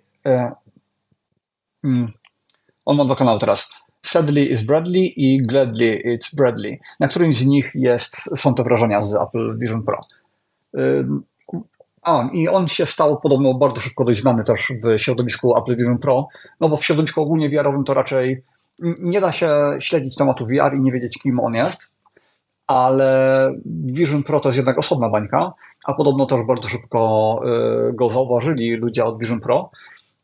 Między innymi bardzo ciekawy sposób, w bardzo ciekawy sposób ma zamontowany ten headset, bo no, żeby nosić go przez dwanaście godzin dziennie bez przeciwwagi, no to to jest wyczyn jednak, nie? I on zrobił tak, że używa paska tego Solo Loop, ale używa dwóch takich pasków. I jeden ma z tyłu głowy standardowo, drugi ma na górze głowy. I przez to ta dystrybucja wagi jest bardzo dobra, a z racji tego, że te paski jeden i drugi mają tą regulację napięcia, no to w momencie, kiedy czuje, że tam po, po trzech godzinach trochę mu ciąży z góry głowy, to luzuje to pokrętło, jednocześnie przekręca to drugie pokrętło w drugą stronę, żeby go dociskało bardziej z tyłu. I wtedy nacisk zostaje położony na tył, a góra sobie odpoczywa. I tak to korzysta po dwanaście godzin dziennie. I jest jedna gigantyczna zaleta tego paska, coś co bardzo bym chciał mieć. Można się wygodnie opierać o wszystko, no bo to jest miękkie z tyłu, więc opierasz się o wszystko bez problemu, możesz się położyć, możesz sobie kino odpalić na suficie i super wygodnie tak oglądać filmy, więc yy, takie paski myślę, że to może być przyszłość. Rozumiem, że mówisz tutaj o tym, że Bobo V R ci na to nie pozwala. Yy, ja mam wersję M trzy, S trzy jest pod tym względem dużo bardziej dopracowana, ale wciąż nie tak dobra jak ten pasek z Apple'a, który po prostu no, jest miękki i pewnie prawie go nie czujesz. Dobrze, ja, ja mam, szczerze, ja powiem Ci, że nie rozumiem tego ograniczenia, że mogę sobie streamować tylko jeden obraz z Maca. To jest dla mnie niepojęte, że mam taki hardware, jaki, jakim jest mój MacBook, który potrafi takie, a nie inne rzeczy robić. Po prostu powerhouse, tak? Bo, tak, no, bo moglibyśmy gdybać, że być może wydajności nie ma za mało, być może AirPlay nie, nie wydala. No ale jednocześnie wiemy, że po Wi-Fi taka aplikacja Immersed pięć ekranów ci odpala, yy, więc Virtual Desktop streamuje ci wszystkie ekrany, które chcesz, wszystkie, które masz podpięte, więc skąd to ograniczenie u Apple'a? Nie do końca chyba wiemy. Nie wiem, czy to nie jest takie ograniczenie na zasadzie, dobra, nie mamy czasu za bardzo, śpieszy nam się, zróbmy ten jeden ekran, bo wiemy, że to działa, nie mamy czasu mhm. testować dwóch lub więcej ekranów, zostawmy to na później. I Apple jak takie rzeczy zostawia na później, to zazwyczaj to się pojawia potem dopiero wiesz, rok później w następnej wersji Vision O S czy w następnej wersji headsetu, która ma lepszy hardware i będzie wspierała już to. To jest, tak. to, jest to, to jest to, czego nie lubię u Apple'a. To jest to, że oni czasami ograniczają. Była kiedyś, już nie pamiętam o co chodziło w tej chwili, przy którymś iPadzie to było, jak wprowadzili nowego iPada. I jakiejś funkcji, i, i oczywiście nowy, nowy iPadOS był wtedy, i jakiejś funkcji nie było na starszym. To chyba było przy okazji Stage Managera. To była taka zadyma. Się ludzie wkurzyli, autentycznie tak, tak, się wkurzyli. Stage Manager, że nie było go, tak, tak, nie było go na starszych i później go tak jakby wstecznie aktywowali. No. I oni um, dużo takich tak, rzeczy ale... wyreformują i w ostatnich latach coraz więcej tego robią i to jest wkurzające dla mnie. Ale jeszcze wracając do tych pasków. Jest jedna bardzo potężna wada takiego mocowania tych pasków, wszystkich pasków, które nie są sztywne. No nie zamontujesz tak bez interfejsu twarzowego, bez tego live seal, czyli nie możesz mieć headsetu wtedy oddalonego od głowy. Nie możesz mieć takiego pełnego mixed reality, gdzie widzisz realny świat i jednocześnie ten świat wirtualny. A no ja używam w ten sposób Questa przez dziewięćdziesiąt procent czasu. Tylko jeśli gram w V R-owe gry, to zakładam interfejs twarzowy, do wszystkiego innego zdecydowanie lepiej bez tego. I dlatego też ludzie, coraz więcej osób montuje na Bobo V R swoje headsety te Apple'owe, Apple Vision Pro i używa ich w trybie Mixed Reality. I póki co nie widziałem narzekań, bo pamiętam, że kiedyś, jak były, jak ci recenzenci mówili, no co byli u Apple'a, to jedna recenzentka powiedziała, że kamery jej wariują wtedy. Yy, jeśli światło gdzieś, no tak jakby bez tego interfejsu, te kamery śledzące oko. Nikt inny o tym nie donosił, więc być może tam był po prostu jakiś problem, być może się z tym uporali już w międzyczasie, nie wiemy, ale u nikogo innego o tym nie słyszałem. Wychodzi na to, że jeśli zamontujesz sobie Vision Pro w taki sposób, jak ja montuję Questa, to możesz go używać bez większych problemów. I F O V się wtedy zwiększa, bo przybliżasz go sobie do twarzy, no i sam fakt, że F O V jest takie niskie, takie, takie niewielkie, nie jest aż tak dokuczające, bo po bokach zamiast czerni widzisz realny świat, widzisz wszystko, co masz w pomieszczeniu. Ja ciekawy jestem. I mi się nadal z tych wszystkich takich propozycji, co widzieliśmy online, na razie najbardziej mi się podoba ta czapka z tym dual, dual loopem, czy jak on się nazywa, i, tak, i tą ciekawa. Gumką taką, to, to mi się najbardziej podobało. To potencjalnie jest najbardziej... Czapka bejsbolówka. Tak, komfortowe rozwiązanie i ewentualnie... Podejrzewam, że, że dostosowanie tego do Bobo V R może być dobrym pomysłem też. Mhm. Nie wiadomo jak ze stabilnością tego, na przykład jak potrząsasz głową, czy ten headset z racji swojej wagi i takiej czapki ci nie, nie przeważy. Jednak to Bobo dokręcasz do głowy, żeby był ścisk odpowiedni. No ale tak, było to ciekawe. Teraz tak, ja bym chciał tutaj powiedzieć jeszcze... A propos tego, co mówiłeś o komforcie mieszania okien z ktoś, kto pracuje na Macu. I mhm. tro, po pierwsze, trochę wkurza mnie to, że nie mogę, że nie można uruchamiać aplikacji macowych. To jest dla mnie spore ograniczenie. Mamy sprzęt, który powinien móc uruchamiać te aplikacje i to byłoby fajne. To byłoby bardzo dobre. No, ale już chyba wiadomo czemu. Dlatego, że to sterowanie oczami nie jest aż takie precyzyjne nawet do tych aplikacji iPadowych. Tak, niestety. W przypadku aplikacji pisanych na Vision Pro yy, odstępy między elementami interfejsu są na tyle duże, że łatwo jest to obsługiwać. W iPadzie nie zawsze. W iPadzie czasami yy, są dwa, dwie ikonki blisko siebie, patrzymy na jedną, aktywujemy drugą. I na to ludzie trochę narzekają. Inna firma powie ci, dobra, słuchajcie, dodamy wam to, bo wiemy, że można z tego korzystać, tylko sterowanie wzrokiem nie będzie korzystało, ale jeżeli sobie podepniecie klawiaturę i y, myszkę czy trackpada, to to będzie działało bardzo dobrze, bo wtedy będziecie sterowali mhm. tym tak samo, jakbyście mieli wirtua- wirtualny ekran z Maca. Tak samo precyzyjne to będzie. I macie to jako dodatkową funkcję eksperymentalną, jak, tylko z zastrzeżeniem, że sterowanie wzrokiem nie działa. Apple nie daje takich rzeczy, bo oni chcą mieć ten spójny experience i tak dalej i ograniczają to hmm. do bardziej podstawowych użytkowników. Jakby wycinają tutaj power userów w tym momencie. I, i to jest dla mnie wkurzające. To właśnie takie, chciałbym, żeby wprowadzili taki eksperymentalny tryb, bo można tym sprawnie, wiesz, nawigować, obsługiwać to sprawnie za pomocą kursora, myszki czy, czy trackpada i klawiatury. No, wspomniałeś myszkę. Magic Mouse Apple'owej podobno się nie da. M X a podpinają, Mastera Trójkę Logitecha podpinają, trackpada Apple'owego podpinają, ale podobno myszki Apple'owej się nie da. Jakby ta myszka dla mnie nie istnieje, więc nie ma problemu. No rozumiem, Te, też bym jej nie chciał używać za nic w świecie. Dobra, bateria. To jest kolejna typowo Apple'owa zagrywka. Bateria przyjmuje, z tego co oni, oni w ogóle pobiera, maksymalnie chyba tam rozładowuje się z mocą sześćdziesiąt watów czy coś takiego? Tak, tak, około sześćdziesiąt watów. W zestawie mamy trzydziestowatowy zasilacz, as usual. Było tak samo przy iPadach, dawali chyba dziewięć czy dziesięć watów. dziesięciowatowy swojego czasu chyba zasilacz dawali i... Wtedy iPady przyjmowały do trzydziestu watów czy coś takiego. I, i ja właśnie swojego czasu właśnie po, konkretnie pod iPada kupowałem mocniejszy zasilacz. No ale wiesz tam, iPad pociągnie na tej baterii cały dzień, tak czy tak. W sensie, no tam kilkanaście godzin nawet. A ten Vision Pro, no to jednak znacznie krócej. Jak przy takim pełnym obciążeniu, to ta bateria pójdzie dużo szybciej niż te teoretyczne trzy do czterech godzin, a według Apple dwa i pół. To nawet tych dwa i pół wtedy nie wyciągniesz. No ale więc tylko po to może się pochwalić. Zasilacz mocny byłby bardzo wskazany. Patrzcie się, daliśmy im trzydziestowatowy zasilacz, bo w większości osób to wygląda, a wszyscy inni kupują, kurczę, od nas dziewięćdziesiątki z MacBooków za czterysta złotych. Wojtek pokazuje do kamery lecące banknoty. Tak. No tak, tak, to akurat tak się robi, biznes. robi często. Nie umiem nigdzie znaleźć informacji, czy bateria w zestawie jest pastru, czy nie. Bo jak szukasz o pastru informacji, no to masz pełno artykułów, że pastru wyświetlacz, że pastru tam wiesz, patrzenie tak. przez... W sensie, że jeżeli bateria jest rozładowana, czy będzie z zasilania ze ściany się zasilał? Na, nawet nie rozładowana, tylko czy za każdym razem headset pobiera bat, y, hmm. prąd z baterii, czy jest w stanie tą baterię całkowicie pominąć w momencie, kiedy bateria jest pięta do gniazdka? Czy ten prąd po prostu potrafi przez nią przepłynąć, tak jak pomijając ten, tak, tak, pomijając tak. samo ładowanie? Wiem, o czym mówisz. Y, No bo dla żywotności baterii to ma tak. kolosalne znaczenie. A to wygląda na headset, który jednak musiałby być podpięty do gniazdka często. Więc gdyby bateria była pastru, to jej żywotność byłaby dużo większa. Jednocześnie pojawiły się informacje, że bateria jest dwadzieścia procent większa. Po prostu tak jakby Apple zaniża jej pojemność.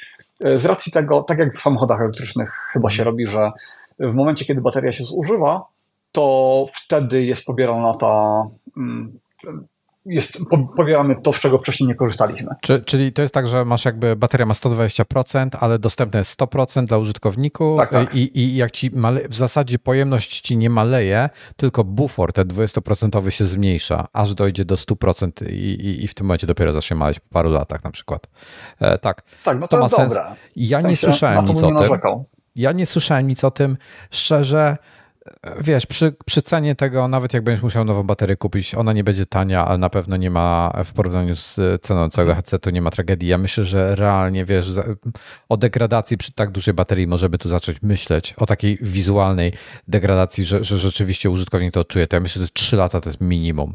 Realnie to by się spodziewało. No, tak, trzy, tak, ale pięć to lat. Pastru, ale to pasku to tego swojego własnego świętego spokoju chciałbym mieć, bo ja mam tą świadomość, że kiedy ładuję baterię, to ją niszczę, no to jeśli nie ma pastru, to teoretycznie lepiej byłoby tego zasilania zewnętrznego nie podpinać od razu, tylko podpinać dopiero po jakimś czasie, kiedy ta bateria tak. zejdzie potem do dwudziestu procent. Tak. I, a w momencie, kiedy to jest pastru, to po prostu w ogóle się nie zastanawiasz, bo wiesz, że ta bateria będzie żyła najdłużej, jak się tylko da. Ja, ja ci powiem, że ja się tym po prostu nie przejmuję i, i wiesz, jakby mhm. nie ograniczam swojego życia czy swoich czynności z powodu baterii czy, czy czegoś takiego. W najgorszym wypadku kupię nową baterię. Trudno. Staram się tym nie przejmować, bo to jest zbyt, jest wiele rzeczy, których ja się ograniczam, żeby, a, a to jak siadam do komputera, to sobie pójdę, umyję ręce, tak, żeby nie wybrudzić klawiatury, bo, bo mam tłuste łapy, tak, to wyświnie po prostu ten komputer, nie, nie, nie robię, idę umyć ręce, no to już tutaj już nie będę, po prostu mam, mam pewne granice, więc staram mhm. się nie przeginać, ba, baterie, baterie staram się totalnie ignorować, ale też jakby nie traktuję ich jakoś źle, więc no. Okej. Okay. P C V R jeszcze chciałeś poruszyć tutaj. No to już w sumie przy okazji tego VRChata poruszyłem, że... Wszystko powiedziałeś, tak? Y, tak, tak, że z A L V R działa, a po prostu w opisie macie link do tweeta na ten temat. Pot, po, potwierdzamy tutaj to, co rozmawialiśmy ostatnio, że amerykańskim Apple I D, że jest potrzebny do instalacji aplikacji, do subskrypcji. Ja od siebie powiem, że możesz mieć dodane polskie Apple I D, ale musisz mieć, ja chcę, ja chcę żeby cokolwiek działało Apple'owego, czyli, czyli subskrypcję właśnie, czy App Store, no to musisz mieć amerykańskie. Tak, no i tutaj się pojawia problem, że nawet gdybyśmy to wzięli na testy, to tak czy tak do... Apple T V Plus na przykład, do, no generalnie do usług Apple'a, musielibyśmy nowe abonamenty pobrać. Zakładam, że Disney Plus będzie działał jako test wideo. Mhm. Tak, tak. No a inne to ewentualnie na testy to triale pewnie można odpalić jakieś.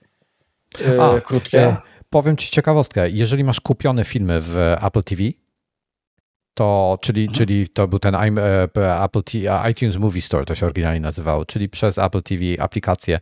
Wcześniej to był ten, do niedawna to się nawet nazywało chyba Movies na Apple T V, ta kafelek z napisem Movies, to jeżeli tam kupisz film jakiś, to możesz sobie go oglądać bez problemu na, na polskim Apple I D. Okay. Także to jest dobre news w tym momencie, bo jakby możesz wtedy skorzystać z tych environments prawidłowo, z tych wszystkich rzeczy, co oni tam oferują i, i powinno być ok. Mhm. Pojawiło się też ciekawe ograniczenie związane ze słuchawkami. Jeśli się ma aplowskie, to wszystko jest normalnie. Po prostu podpinasz słuchawki, gotowe. Ale jak to są inne słuchawki, to nie możesz ich tak po prostu sparować w ustawieniach Bluetoothu, tylko w ustawieniach dostępności, bo Apple je uznaje tak jakby za niekompatybilne, co teoretycznie ma sens, bo to spatial audio jest bardzo ważne pewnie w Vision Pro, więc oni sobie to wszystko potestowali, pewnie pokalibrowali, żeby działało dobrze z AirPodsami. Z innymi słuchawkami niekoniecznie musi działać dobrze. Więc żeby sparować aplika- słuchawki innych firm, no to właśnie w dostępności trzeba wejść i tam w ustawieniach słuchu się to robi. Ja mam, ja mam pytanie takie do was, do ciebie, Tomasz, też do słuchaczy. Dajcie cynka. Czy... taki temat podróżowania z Vision Pro, że załóżmy, że gdybym miał Vision Pro do testów, czy ty byś miał do testów, czy, czy coś, czy interesowałby was test w samolocie na przykład? Konkretnie w samolocie, jakiś, jakimś, jakiś przelot właśnie, jak działa? Czy, czy to, co już widzieliście, to, co ludzie pokazywali, to jest wystarczające dla was? Bo, bo, bo jestem ciekawy po prostu. Bo tych, ja tych treści jest mnóstwo. Ja na pewno za jakiś czas robię coś takiego o Questie. Jeszcze nie wiem, czy to będzie za kilka tygodni, czy bardziej za, za dwa miesiące, ale o tym, jak się podróżuje, czy dzisiaj da już się podróżować z takim headsetem i używać go w trasie, z, oczywiście z klawiaturą, z touchpadem, zamiast komputera, z monitorami, to o czymś takim pewnie poopowiadam po, po trochę. Bo akurat teraz tak użytkuję yy, Questa i później będę znowu używał jeszcze dłużej, więc będzie o czym gadać. No, bo w sumie, w sumie ostatnio, ostatnio, teraz no, z tatuażu, na tatuaż i z tatuażu wracałem samolotem i tak właśnie się zastanawiałem nad tym, nad tym Vision Pro. Pomijam to, że, że jest to niekomfortowe dla osób wokół ciebie, to właśnie się zastanawiałem, czy chciałbym coś takiego mieć. I ja myślę osobiście dla mnie, że podróżowanie z Vision Pro to jest, to, to jest rzecz zupełnie zbędna. Ja w samolocie, ja, wsi- ja mam taką zdolność, to jest mój superpower, że ja wsiadam do samolotu i ja zasypiam i samolot ląduje i ja się budzę. I dla mnie samolot no, zawsze, to... lot zawsze trwa pięć minut i to jest super. No ale to często nie jest po, koniec podróży, bo często później jesteś w hotelu, gdzieś jeszcze jedziesz, w taksówce. Ja bym dzisiaj już za nic nie wrócił do podróżowania bez V R-u i to jestem przekonany.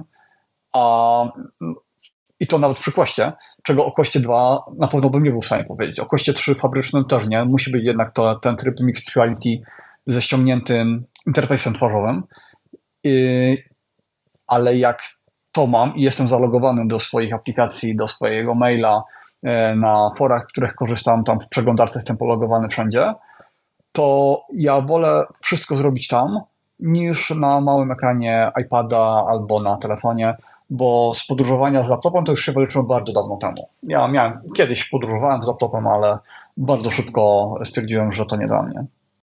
No wiesz, ja, ja na przykład w samolocie jedyne, co robię w samolocie, to jeżeli mam coś robić, no to, to najczęściej słuchanie, tak, muzyki, podcastów, e, audio. Nie interesuje mnie wideo jako takie. Czasami no, ale jak jest Wojtek, jakiś...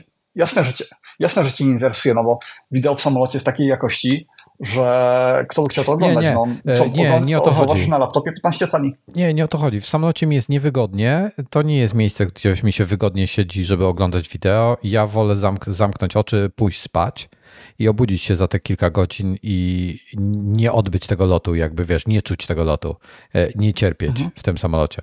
Więc ja wolę pójść spać. I mi się bardzo dobrze śpi w samolocie, także to jest dla mnie, dla mnie fajna, fajna rzecz. I... No oczywiście są sytuacje na bardzo długich lotach, gdzie już nie jestem w stanie dłużej spać, bo już mam dosyć. No to często... I na przykład, jeśli oglądam jakiś film w samolocie, to zazwyczaj wybieram coś po pierwsze, i to jest, to jest najgorsze, po pierwsze coś, albo czego nie obejrzę sobie w domu, bo mi szkoda na to czasu, albo coś, co jest bardzo, bardzo nowe i tak wiem, że będę to oglądał znowu. Czyli coś, czego nie ma jeszcze w streamingach, nie ma jeszcze... Czasami nawet nie ma jeszcze w kinach, nawet polskich. I mhm. tutaj w takiej sytuacji Vision Pro byłby fajny. Tylko z drugiej strony, patrząc na ten travel case, jak on jest duży, czy ja bym chciał w ogóle z tym podróżować? To jest kolejne pytanie. Ale Wojtek, nikt nie będzie z nim podróżował. Wszyscy po chwili się przerzucą na normalne obudowy albo no, po prostu wrzucą go do torby. Hmm. I tyle będzie. Tylko widzisz, ja w tej chwili podróżuję, mój system, ja już jestem tak minimalistyczny, jeśli chodzi o podróżowanie, że ja mam, ja, ja nie mam ze sobą plecaka ani torby żadnej. Ja już, ja już te, tych nie, rzeczy nie się pozbyłem. Vision Pro, jakbyś się uparł, to do podróży możesz go sobie po prostu na tym, będzie ci zwisał na szyi. Mógłbym. Albo do, do kieszeni bojówek od biedy pewnie byś go zmieścił z osłoną na, na szkła, na soczewki. Nie, nie mam w tej no, chwili żadnych spodni. Albo po prostu bardzo mała torba. No, wiem. No, nie, ale nie ża- mam w tej żadnej chwili. Torby nie masz? No, no bo już gdzieś, gdzieś tam chyba odcinek tam mówiłem, że skoro jak Questa... Yy, Mam jeszcze plecak. Do slinga sześciolitrowego hmm. jeszcze mam połowę miejsca wolnego i to mieszczę go z tym gigantycznym mocowaniem Bobo V R z baterią dodatkową hmm. i jeszcze mam miejsce na kontrolery, których nie potrzebuję tak naprawdę w trasie i ja taki... interesu, którego też nie potrzebuję. Ja mam taki dwudziesto-dwudziestopięciolitrowy plecak mniej więcej, tak na oko, nie, nie mierzyłem go, gdzie na dole mi wchodzi mały sling z aparatem i jednym obiektywem, czyli to jest mój zestaw taki podróżny. I tego slinga w tym momencie, jak jestem na miejscu, mogę sobie wyjąć z plecaka i ze samym slingiem się przemieszczać. A, a druga rzecz to jest to, że teoretycznie w tym momencie na tym slingu do tego plecaka zmieściłby mi się Vision Pro. Ale musiałbym ten plecak ze sobą mieć. Nie no do tego coś, slinga co... pewnie byś się zmieścił Vision Pro i jeszcze dużo innych rzeczy. Nie, do slinga nie, do plecaka. Tylko nie paku... Nie, nie, do slinga, do slinga. Bo idą nie, nie, ja, trzy, nie, ja mam slinga, do którego na styk mi się mieści aparat i jeden obiektyw. Nic więcej. No tak, tak, czyli sześć dobra, litrów czy inaczej, trzy litry. Inaczej, on, on, no nie, on jest malutki, to jest, to jest na zasadzie tam wchodzi e, A siedem z krótkim obiektywem i obok wchodzi mhm. jeszcze n- mały obiektyw typu do stu milimetrów. Więc on jest malutki.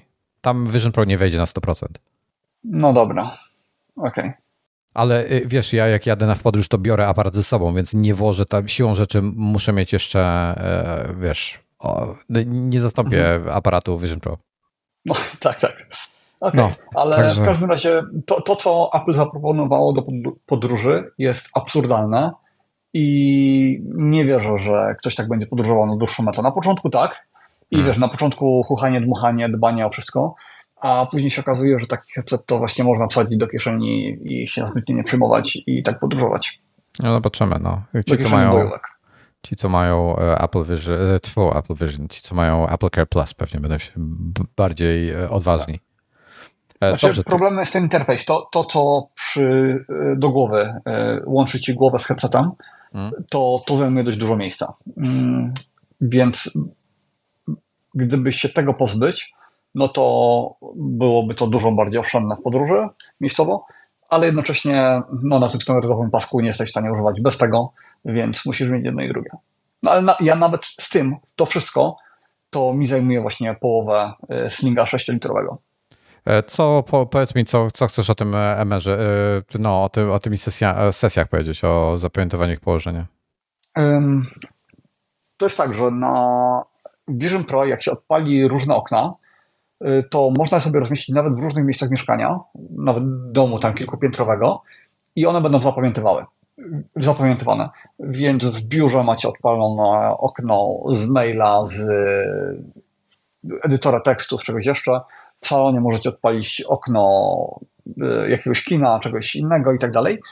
I chodząc po mieszkaniu będziecie mieli te okna w danych miejscach. Jednocześnie będziecie je trochę widzieć przez ściany takie półprzezroczyste, czyli jeśli jestem w biurze i zerknę do góry i tam zostawiłem ekran do wyświetlania filmów, to on mi będzie prześwitywał i będę go w stanie tak jakby ściągnąć ręką, gestem, będę go w stanie przyciągnąć do siebie. I te okna, to wszystko jest zapamiętywane. Ściągacie headset, zakładacie go znowu na głowę i to jest pamiętane, ale w momencie, kiedy zasilanie się skończy, to albo po prostu wyłączycie headset, zresetujecie go, to ta sesja tak jakby się resetuje i okna musicie rozstawiać od nowa. Samo zapamiętywanie między ściągnięciami headsetu teoretycznie powinno działać. W praktyce u niektórych są z tym problemy, ale na ogół działa tak, jak powinno.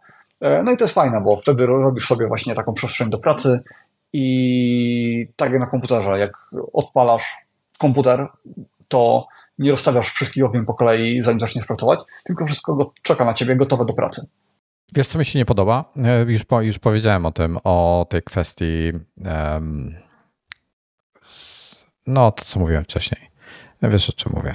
E- Nie, nie podoba dużo mi się... się nie podoba, więc nie, nie jestem pewna, o której mowa. Ja, ja o jednym oknie w, mówię. Mhm.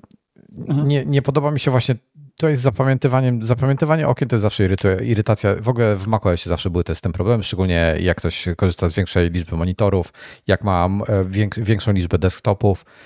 Teraz od Sonomy chyba, czy od poprzedniej wersji, już nie pamiętam, jak, jak się ma wyłączoną tą funkcję sortowania desktopów, tych wirtualnych desktopów w Mission Control na bazie ostatniego użycia, jak się to jest wyłączone, to on też zapam- gubi kolejność aplikacji. Ja już to im zgłaszałem, bo to jest tak wkurzające dla mnie, że zadzwoniłem do nich i to głosowo z, z do, przełączyli mnie do dewelopera, bo, bo chcieli mnie chyba się pozbyć. Przełączyli mnie do jakiegoś de, de, działu deweloperskiego i to zgłosiłem gościowi i przyjął to, jakby zrozumiał, sprawdził przy mnie na telefonie, że to rzeczywiście nie działa. W sensie ja byłem na telefonie, on był na komputerze, że to rzeczywiście nie działa jak powinno i, i to przyjął, więc może to naprawią, ale to jest coś, co mnie dobija. I to, że nie będzie pamiętał tych rozstawień okien, ustawień okien, to jest, to jest złe. Ja bym chciał, i to jest to, co jest w Questie trzy, na przykład dobijają mnie te boundaries, co chwilę mi wyskakuje, gdzieś zmieniam położenie, do, wyskakuje mnie to o tym, że, że jesteś jakiś tam z tym boundary, jakieś ograniczenie. To jest błąd. To jest chyba błąd, bo do tej pory było, ta, bo teraz był ten update w V sześćdziesiąt dwa i oni chyba coś zepsuli, bo do tej pory było tak, że jak opuszczałeś boundary, to mogłeś się przełączyć w tryb pass-through i po prostu tych, może opowiemy, boundaries to są te takie jakby, ta przestrzeń, w której się znajdujecie, takie wirtualne ściany.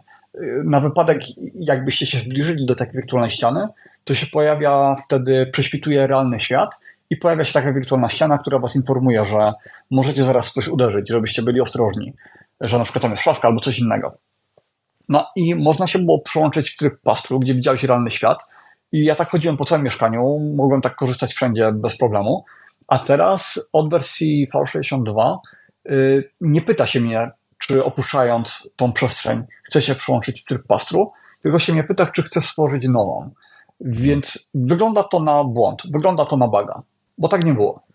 Strasznie mnie to, powiem Ci, że strasznie mnie to denerwuje. To jest coś, co jest strasznie frustrujące. Możesz to, można to wyłączyć w trybie deweloperskim w sumie. Wiem, to jeszcze, do tego nie, jeszcze do tego nie dotarłem. Z czasem pewnie do tego dotrę. Ja patrzę mhm. na tego Slinga, ty miałeś, mówiłeś, że Peak Design, rozumiem, że ten Everyday Sling, o, o tym Peak, mówisz. Peak Design, sześć litrów. Jak, trzeba, trzeba wiedzieć, jak złożyć to Bobo V R, żeby zajmowało tak mało miejsca, ale tak. Mam porobione zdjęcia yy, i zajmuje to yy, sam Quest z mocowaniem z kontrolerami, zajm- bez kontrolerów zajmuje powiedzmy sześćdziesiąt procent tego Slinga i później zostaje miejsce na y, powerbanka, na huba, na kontrolery, na całą resztę. I zajmuje tyle miejsca z interfejsem parzowym, chociaż go i tak nie używam w podróży, się okazało, bo w gry za bardzo nie gram. No ale gdybym chciał coś zagrać, to będę miał, będę mógł założyć. Tak patrzę właśnie przy okazji tego, tego na ofertę Peak Designu, nie znam tego backpack zipa w ogóle. Wiesz, co mi się w tych slingach nie podoba na tej stronie ich, że nie rozróżniają poszczególno zdjęć między trzy litrowym, sześć litrowym, dziesięć litrowym. Więc jest na przykład, są pierwsze dwa tak. zdjęcia z trzy litrowym, dwa zdjęcia z sześć, dwa z dziesięć i każde zdjęcie jest inne, więc nie można porównać ich bezpośrednio jedno do drugiego, który potrzebujesz. To, to mi się nie podoba. Tak, dziesięciolitrowy jest bardzo duży, jest gigantyczny, jest przepaść między nimi.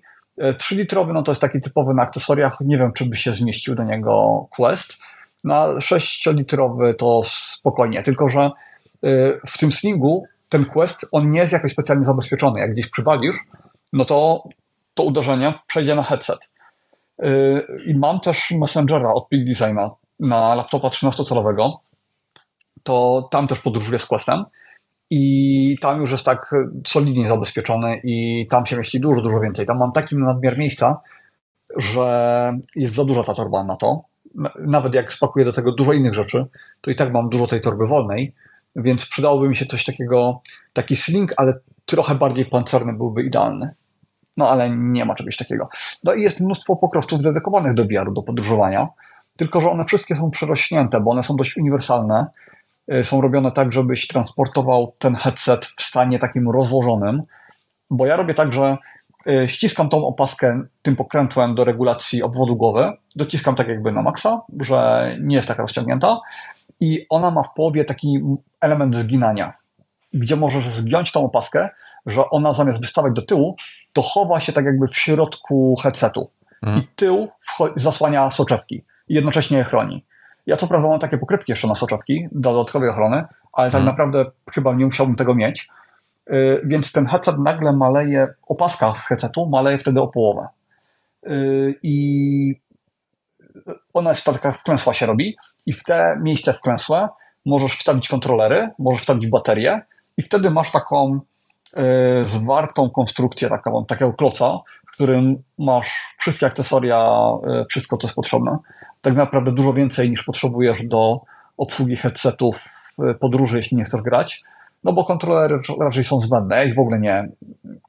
Od, od kiedy wyruszyłem kilka dni temu z domu, to nie dotknąłem kontro- kontrolerów chyba jeszcze ani razu. I w domu też ich rzadko używam, tylko jeśli chcę grać. Hmm, dobra, wrócę do kontrolerów jeszcze. Okej. Okay. Chciałbym, żeby była, żeby w Vision Pro była opcja zapamiętania. Słuchaj, on w zasadzie powinien to wiedzieć, wiedzieć sam na podstawie znaczy, wiesz, tego, co widzi. Tro, I lokalizacji. Jest, bo te, teoretycznie tego headsetu całkowicie straci zasilanie tylko wtedy, kiedy go sam odepniesz, ten kabel mu odepniesz, a normalnie ta bateria cały czas go powinna podtrzymywać. Natomiast w praktyce chociażby to ten problem z Wi-Fi, który ma e, brat, no w tym, że mu zamula headset po jakimś czasie i musi go restartować. No czasami trzeba restartować urządzenie, po prostu. Więc słabo, że nie pamiętam. Ja bym chciał, żebyś mógł sobie robić jakieś ustawienia, zapamiętywać sobie ustawienia, setupy okien na poszczególne pomieszczenia na przykład. Bo chcę mieć inny setup, jak jestem w salonie, chcę mieć inny setup, jak siedzę na tronie, chcę mieć inny setup, jak jestem w gabinecie mhm. i jeszcze inny, nie wiem, w podróży na przykład. I fajnie byłoby móc zdefiniować jakieś setupy okien takie, zapamiętać po prostu zestawy aplikacji, które się uruchamiają w odpowiednich miejscach. To byłoby, to byłoby miłym dodatkiem. Trochę tak, ale Apple kompletnie nie ogarnia zarządzania oknami, nawet na komputerze. I trzeba instalować do tego aplikacje zewnętrzne. I ja od zawsze używałem takich aplikacji. Teraz mam w Better Touch Tool. Zresztą Windows też tego nie, nie ogarnia. Na Windowsie mam Power Tool, jak to się nazywa? Power Toys? Power Tools? Power Toys, Toys, no. No, Toys. To mam zainstalowane. Niektórzy używają Mozaika. Generalnie jest ten problem na, na wszystkich komputerach. A ja ci wysłałem wiadomości, zdjęcie, jak Widziałem. wygląda Quest z tym gigantycznym paskiem po złożeniu wszystkiego. Właśnie, właśnie w międzyczasie zainteresowałem plecakami, to będzie temat o Peak Designie, będę chciał z tobą jeszcze pogadać, bo jest ten nowy Zip, którego nie znam, jakby nie widziałem go nigdzie i na przykład piszą, że on przyjmuje do, w jednym miejscu, że przyjmuje MacBooki do trzynastu cali, a w drugim miejscu, że do czternastu cali i to jest taki brak spójności. Um, bo to ten Zip ma tak piętnaście litrów. Że on, Peak Design zawsze miał zapas i na przykład jak były te slingi, które teoretycznie były tylko do iPadów dziewięć siedem cala, to ja tam dziesięć i pół mieściłem, chociaż oficjalna informacja mówiła, że nie da się go zmieścić. Dało się po prostu, nie było to aż tak wygodne, on tam nie wpadał tak jakby sam siłą grawitacji, tylko musiałeś go tak trochę pocisnąć, ale dało się to zrobić, więc Peak Design przyjmuje dość duży zapas. Myślę, że czternastkę jestem niemal pewny, że, że zmieścisz. No, muszę poczytać, tam, tam jest gdzieś strona ze specyfikacjami, gdzie konkretnie piszą, ale dobra, nie zbaczamy z tematu, dygresja są naszą specjalnością, tak. Ale przejdźmy do U S B strapa, bo już wiemy, to jest ten deweloperski strap, taki zamiast audio strapa, to jest ten z boku, co jest z głośnikiem, mamy właśnie deweloperski strap, który, najważniejsze rzeczy, które, które się różnią, w ogóle jest, piszą tutaj na dziewięćdziesiąt pięć Mac, kto to jest autorem, Jeff Benjamin pisze, że to narzędzie do zmiany paska jest overengineered, że jest zupełnie przesadzone w stylu Apple'owym. Mhm. Dlatego pewnie przez to narzędzie kosztuje takie pieniądze. Nie pamiętam, ile to było. dwieście dolarów kosztowało? trzysta dolarów. Masakra. trzysta dolarów i ma w sobie głośnik, bo demontuje się standardowy pasek razem z głośnikiem, więc ten głośnik musi być też w nowym pasku. I to jest tak naprawdę tylko kawałek głośnika z paskiem, z wystającym portem, do którego można się wpiąć. Nie wiadomo, czemu nie zrobili tego przez baterię. Po prostu można by się wpiąć baterię. Przecież z tej baterii idzie kabel do headsetu. Tak. Tam tego tak nie zrobili, no bo trzysta dolarów można policzyć dodatkowo. Co ciekawe, to jest U S B dwa zero. To ma trzysta, leci realnie trzysta megabitów na sekundę. Megabitów chyba, nie megabajtów, prawda? czterysta osiemdziesiąt megabitów. U S B dwa zero daje czterysta osiemdziesiąt megabitów. Nie, nie. Nie, nie, mówię, tyle działam U S B dwa zero, ale ile w tym pasku realnie leci maksymalna prędkość? No, a, nie leci tyle. A nie wiem, leci wiesz, mniej. Podali tutaj? Nie, nie podali, w sprawdziłem. Nie, nie ma informacji. Okay. Okay. No, realnie pewnie będzie, jeżeli, jeżeli potrafi wykorzystać mniej. Do czterystu osiemdziesięciu, to, to będzie tam pewnie, bo czterysta osiemdziesiąt to jest teoretyczne max. Nie, to tyle na pewno nie leci. Natomiast problem jest taki, że po Wi-Fi wszystko leci szybciej niż robiąc to przez ten pasek. Tak, i to jest bardzo ciekawa rzecz. Stosowanie głównie wtedy. Już tak? Tłumaczę. Jak się łączysz kablem z komputerem, to po tym U S B zostaje również ustabiliz- stworzone połączenie ethernetowe o prędkości sto megabitów na sekundę. I wtedy masz to połączenie ethernetowe i lag praktycznie znika. I tutaj chodzi o to, żeby wykorzystywać to głównie do developmentu gier i jakichś takich rzeczy graficznie intensywnych, żeby uprościć życie. Mhm. Mm, tak, bo wtedy tak jakby mirrorować ekran y, można z pominięciem tego AirPlaya, więc y, to jest, y, no głównie, głównie o to chodzi. Innych zastosowań prak- prawie nie ma, no bo kopiowanie danych to wszystko byłoby zbyt wolne. Y, no i są też ograniczenia, na przykład nie da się stamtąd naładować headsetu, więc musi być osobno kabel z drugiej strony pociągnięty do baterii. Y, nie da się tego używać jako pendrive'a. Y, No kopiowanie, ja mam tak, copy, launch and debug jako zastosowania tego. No, no dokładnie, także dla deweloperów no, normalny użytkownik nie ma po co chyba się w to wyposażać zupełnie, e, nie ma, nie ma, nie ma to sensu. Okej, okay. Myślę, że co tu jeszcze ciekawego się dowiedzieliśmy? Korekta dystorsji, e... jeśli chodzi o, o śledzenie wzroku, no to chcesz coś dodać tutaj? No, to jest fajny feature, to znaczy w momencie, bo patrząc przez headset, normalnie obraz jest masakrycznie zniekształcony i software'owo to jest korygowane. Tylko że skorygować to jest ciężko, żeby to było dobrze zrobione. Dlatego na przykład mając ręce blisko czasami jest dystorsja, której nie ma, kiedy ręce są daleko, przy krawędziach ta dystorsja jest inna i tak dalej. I bardzo ciężko jest to sensownie zrobić dla całej soczewki. Apple z racji tego, że ma śledzenie wzroku, to poszło krok dalej i zrobiło korekcję, korektę tego, tej dystorsji na bazie tego, w które miejsce w danej chwili patrzymy. I to sprawia, że skuteczność tego jest dużo, dużo wyższa niż gdyby to robić standardowo. No i dzięki temu po prostu obraz, który widzimy w Mixed Reality, wygląda dużo lepiej. I mam też trochę więcej informacji o tej skali, o tej, bo po- powiedziałem ostatnio, że nie poradzili sobie ze skalą, że świat realny ma inną skalę niż ten, który widzimy w Mixed Reality przez headset. Podobno to jest, podobno to jest problem tylko wtedy, kiedy właśnie patrzymy na coś, co jest blisko nas. Na przykład kiedy zbliżymy ręce do siebie, to wtedy ta skala jest zaburzona, ale dopóki patrzysz na elementy po prostu gdzieś tam w dali, to wtedy to jest ok. Więc wtedy nawet jeśli sobie ściągniesz ten interfejs twarzowy, ten Light Seal, to w dalszym ciągu będzie się dało z tego korzystać w miarę sensownie. Jeszcze chyba coś chciałeś powiedzieć tutaj na temat mikrofonu. Mikrofonu, tak, tak. Że bardzo dobrze zrobili dźwięk, tak jakby ukierunkowanie tego mikrofonu. On działa tak jak shotgun, że zbiera dźwięk tylko z naszych ust, jednocześnie wycinając wszystko wokoło. I to też brat gadał, że w momencie, kiedy gadał z ludźmi na Discordzie, żona do niego podeszła i mu krzyczała prosto do ucha, to ludzie nie słyszeli, co ona gada, bo tak dobrze było wycinane otoczenie. W headsetie do V R-u to jest ważna funkcja, więc fajnie, że to tak opanowali. Dobra, e, chyba tyle, jeśli chodzi o, o Vision Pro. Czy coś jeszcze chcesz dodać na, na teraz, na, na szybko? Na koniec? No, to, to tyle. Informacji każdego dnia się pojawia coraz więcej.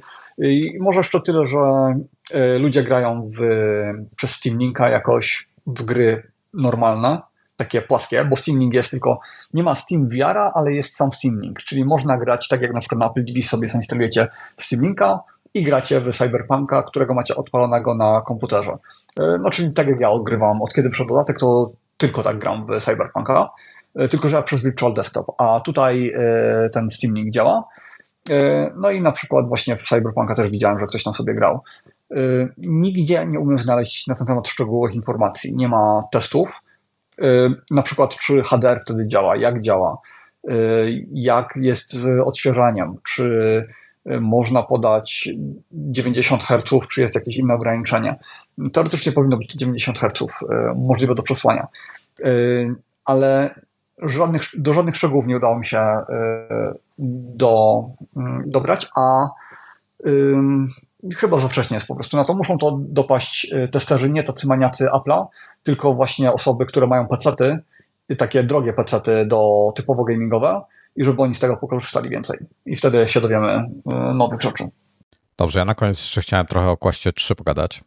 Opublikowałem wideo mhm. na dwa, dwa dni pracy w Questie jako urządzenie do wyświetlania wirtualnych monitorów, czyli mam przed sobą, siedzę tutaj przy biurku, mam przed sobą Maca, nad Maciem mam dwa ekrany, jeden nad drugim w sumie jest dla mnie najwygodniej. Próbowałem różnych ustawień.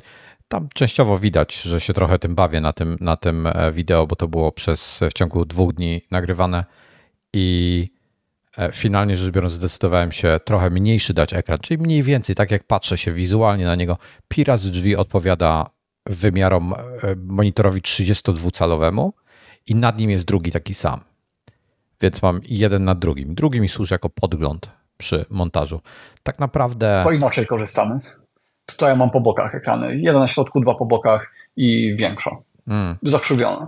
No, ja mi to miałem tak. Nie, nie pasuje mi to. Być może to jest kwestia... Mhm. Mm, może gdybym dał je sobie trochę mniejsze, ja miałem wcześniej większe. Wiesz, to jest, to jest kwestia dostosowania. Są pewnie sytuacje, że wolałbym mhm. mieć właśnie trzy, ale typowo potrzebuję dwóch. Najczęściej potrzebuję jeden, ale typowo y, są sytuacje, że potrzebuję dwa. Wiem na przykład, że podczas, y, gdy piszę, gdy piszę jakieś artykuły czy coś, to wtedy wolę mieć dwa monitory obok siebie, ale wtedy też nie mam ich nie mam, w zasadzie to wtedy wolałbym mieć e, ultra szeroki monitor podzielony mhm. na pół i dwa okna po prostu obok siebie w tym momencie. E, to jest, no to widzisz, jest to właśnie komfortowe. To, to, jest, to jest super w Mixed Reality, w V R-ze, że w zależności co w danej chwili robisz, to w moment sobie to zmieniasz. Tam jedno mat, machnięcie ręką i masz ekrany inaczej ustawione, a wyobraź tak. sobie to robić z prawdziwymi monitorami w realnym świecie. Suchy pisze, że trzydzieści dwa procent to jest trochę mało. Suchy, to jest w przypadku, kiedy mam dwa monitory, jeden nad drugim, wtedy je widzę bez nadmiernego podnoszenia głowy do góry. W przypadku, kiedy pracuję na jednym, to sobie robię taki, że mi wypełnia wzrok i to jest, to jest fajne, czyli po prostu go sobie powiększam. To, co Tomasz, ty mówisz teraz, że łatwość konfiguracji. To jest właśnie to, że to jest łatwość konfiguracji na Questie i dobija mnie w ten fakt na Vision Pro, na, na Vision O S, gdzie mamy sytuację, w której... Bo to jest tak, bardzo, jakby to powiedzieć, na, na, próbuję sobie przypomnieć, co mnie tak bardzo denerwowało. Okej, już wiem co. Jeżeli ja pracuję na klawiaturze, słusznie, słuchaj, oglądałeś to przecież już. Zapraszam do obejrzenia, film jest na, na tym. Oczywiście jak skończycie tutaj nas oglądać, nie teraz, no bez sensu przecież. Jeżeli... Wyobraź sobie sytuację, że piszesz coś, tak? Je, je, ty, kurde, ty jesteś trochę inny ode mnie, jeśli chodzi o te potrzeby, to może ty inaczej do tego podchodzisz. Ja, jeżeli mam ręce na klawiaturze, ja nie chcę nawet odrywać ręki, żeby sięgnąć do myszki albo nawet do trackpada. To jest już, to jest już strata czasu. Wolę znać skrót klawiszowy i zrobić skrót klawiszowy cokolwiek. Wolę się przełączyć okno alt-tabem niż ruszyć kursorem na doka i przełączyć się na inne okno, bo jest szybciej. To są... To są, jak sobie to podsumujesz, to są ułamki sekund, to nie ma większego znaczenia, ale to zaburza mój flow, to zaburza mój flow, najlepiej to określa, nie, nie mam innego słowa, mój styl pracy i mnie wybija z rytmu. Jak mnie coś wybija z rytmu, to potem spowalniam, muszę ogarnąć myśli na nowo i, i po prostu wydłuża zupełnie dany projekt, jaki, jaki robię, wydłuża mi go i, i komplikuje całkowicie. To, że ja mam Vision Pro i teraz tak, wyobraź sobie, że ja siedzę sobie tutaj, siedzę tu przed swoim Maciem, nad MacBookiem mam swój wirtualny ekran, na którym sobie coś robię, montuję sobie wideo na przykład, albo nadgryzionych montuję. Ciekaw jestem, czy Ferrite by poszedł, bo to jest iPadowa aplikacja, ciekaw jestem, czy ona by poszła w Vision Pro. To dajcie, jak macie Vision Pro, dajcie mi znać, czy Ferrite jesteście w stanie odpalić. On jest darmowy, bez in-app purchases, możecie go pobrać i zainstalować i odpalić. Teraz tak. Wyobraź sobie sytuację, w której i, i ja siedzę i mam ten wirtualny ekran przed sobą i jest wszystko pięknie i ładnie, bo ja wszystko obsługuję klawiaturą i w najgorszym wypadku sięgam do trackpada, tak? Bo mam na MacBooka. Ale teraz mówiłeś o tym, że możesz sobie poradzić przecież oknami tymi innych aplikacji, ale ty, żeby obsługiwać te okna sprawnie, muszę zdjąć ręce i muszę fizycznie tymi rękoma pomachać sobie w przestrzeni, ustawić je, coś zrobić, gdzieś kliknąć, dotknąć, pokazać, coś tam zdziałać i wrócić znowu do klawiatury. To nie, nie, czekaj, o czym mówisz? O Questie czy o Vision Pro? O Vision Pro. Aha, o Vision Pro to po prostu spoglądasz na okno i a palec, palce to dalej masz przy touchpadzie, po prostu ale, robisz tak, ruch palcem. Ale, ale, ale muszę zdjąć tą rękę z klawiatury, coś z nią zrobić, wykonać jakiś gest i tak dalej. To jest dla mnie... W przypadku, w przypadku Vision Pro będzie lepiej niż w przypadku Questa. W Questie to jest strasznie dla mnie rozpraszające, bardzo rozpraszające, na maksa. Mm. Znaczy w Questie, no to tak, to w, bo w Questie jest inaczej jak masz komputer, a inaczej jeśli robisz wszystko w samym headsetie, bo te, teraz te kilka dni robię wszystko w samym headsetie i jak mam touchpad, to mogę zrobić wszystko touchpadem, zmieniać okna, przerzucać yy, tak jakby z, yy, je między stronami, mogę je powiększać, yy, góra, dół i tak dalej, to wszystko da się zrobić touchpadem też. Tak, no tutaj w moim przypadku akurat, wiesz, to mi nie pomoże za bardzo. Um. Mhm. Słuchaj, a tak z ciekawości, bo ja w sumie się nie zainteresowałem tematem. Disney Plus ma na Vision Pro ma opcję pobierania danych do offline'u? Nie wiem, wydaje, te, też mnie to zastanawia, yy, ale generalnie aplikacje yy, raczej nie mają. W sensie to, podejrzewam, że to będzie tak jak Smart T V, jedynie mobilne wersje mają, yy, czyli te, które mają niską rozdzielczość yy, na iPada, tam wiesz, tysiąc osiemdziesiąt p, to ci pobiera. A nie wiem, jak jest z takimi prawdziwymi treściami cztery K. No, no właśnie nie wiem, czy na Vision Pro, bo, bo normalnie ja pobieram sobie na przykład w Amazon Prime, jak ja wyjeżdżałem, to ja sobie pobierałem na iPada normalnie filmy w pełnej rozdzielczości i nie ma problemu. Nie w pełnej. Nie, nie, nie w pełnej. W aplikacji Amazon w pełnej bierze. iPada nie. Nie ma? A, znaczy on ma, on ma aplikacja... w pełnej iPada, to, to tam jest Full H D chyba. No, no, no właśnie o to chodzi, Full no. H D. A, na, a Vision Pro y, obsługuje cztery K, więc teoretycznie w cztery K znaczy, byś y, musiał mieć wtedy możliwość pobrania. To, to dla mnie nie miało znaczenia, bo ten serial też był, on, on był wypuszczony w tysiąc osiemdziesiąt p, hmm. więc jakby on nie miał wyższej rozdzielczości, także to było mi zupełnie obojętne. Ale... Okay, ale obecnie jest tak, że te wersje mobilne, które mają hmm. obniżoną rozdzielczość, to tysiąc osiemdziesiąt p, tam jest pobieranie, a wszędzie tam, gdzie masz normalną jakość, jak przystawki telewizyjne, to tam pobierania nie ma. Na Androidzie jest tak samo. E, dobra, na, na, na faku ich pisze, że możesz offline pobierać w aplikacji Disney Plus, ale nie ma informacji o Vision Pro. Której? No e... tak, bo na iPhone'a możesz. No. No, nie, nie mam informacji, czy one są offline na Disney Plus, na no, Vision Pro konkretnie. Niech coś doznać. Um, dobra, to tyle w zasadzie. Nie, nie będę więcej opowiadał, co tam jest w tym wideo skłaście, bo to nie będę powtarzał tego, co tam, tam już powiedziałem. W każdym razie, w dużym skrócie, takie podsumowując, podsumowując to, co się dzieje. Dalej nie mogę dodać karty, co jest nie, niezwykle frustrujące. Nie będę do nich, do supportu się odzywał, że móc dodać karty do aplikacji, gdzie to im powinno zależeć na tym, żeby to działało. To jest, to jest dla mnie dobijające. Um, nie, to nie działa.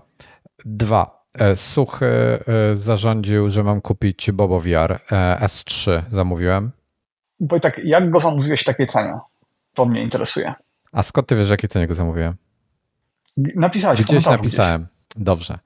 Bobo V R S trzy w wersji na e, Questa trzy kosztuje pięćset jedenaście złotych oficjalnie, jak się go zamawia przez polską stronę. Więc co ja zrobiłem? Suchy mi napisał, jest jakiś kod do wpisania, jakaś promocja, to zobaczysz sobie. Ja powiedziałem, jestem w Niemczech, teraz nie mam czasu, zrobię to jutro. Pomyślałem sobie, pewnie jak jutro to ro- będę robił, to już tego kodu nie będzie, ale jemu tego nie mówiłem, żeby go nie stresować. No więc wróciłem, wróciłem do Polski, zawinięta ręka, jedną ręką, to mnie była nieruchoma, jedną ręką próbuję tego Bobo V R zamówić, wchodzę, proszę odświeżyć stronę, odświeżam stronę. Jakiś kod mi się dodał nagle do koszyka i z pięćset jedenaście... On się standardowo dodaje, ale tak, to z dziesięć procent do dwadzieścia procent powinno nie, być. Nie, mi się, mi się zrobiło pięćdziesiąt złotych. Miałem kod promocyjny na pięćdziesiąt złotych i zro, zrobiło mi się mhm. z czterysta, pięćset jedenaście złotych zrobiło mi się czterysta sześćdziesiąt jeden równo. A nie, no i to ja myślałem, że ty za dwieście osiemdziesiąt kupiłeś. Gdzieś tam poczekaj, mi poczekaj. Za dwieście osiemdziesiąt. Nie, trzysta osiemdziesiąt trzy dokładnie. Więc... No, o, może tak. Kliknąłem dodaj do koszyka. No to mi odświeżyło stronę znowu. I patrzę się, trzysta osiemdziesiąt trzy złote. I jakiś kolejny kod dopisany, nie wiadomo skąd w ogóle. Ja nie dopisywałem żadnych kodów. Okay. Refreshował mi stronę Co? i automatycznie dopisywał kody. I dostałem Bo... jakąś tam zniżkę i prior... zniżkę za to, że robię preordera. Dodatkowo. Bo, bo, bo ma tak zrobione na stronie, że on właśnie standardowo ma te kody wbudowane za właśnie preordera i dodatkowo za e, jeśli miałeś wcześniej kupioną jakąś opaskę od nich, to wtedy dwadzieścia procent, a za preordera dziesięć procent. No ale to nie powinno być tak dużo, jak u ciebie nalicza, więc e, to wyszło. No, gratuluję. Wys, wys, wysłałem, wysłałem Suchemu nawet screenshota, bo sam nie dowierzałem, on też chyba sam nie dowierzał. E, gdzie ty, Suchy, tutaj jesteś, bym sobie podejrzał. Wysłałem ci screena, wysłałem ci screena. Już, już mówię dokładnie, co było. Okej, okay, jest. Bobo V R S trzy Pro, Super Strap Accessories, Head Air Conditioning and uh, to jest tysiąc, dziesięć tysięcy miliamperogodzin. Hot Swappable Battery Pack Compatible Meta Quest trzy. Dostałem Early Bird no, Discount. Dobra, dobra. A nie, podmienił mi. Wiadomo, podmienił mi.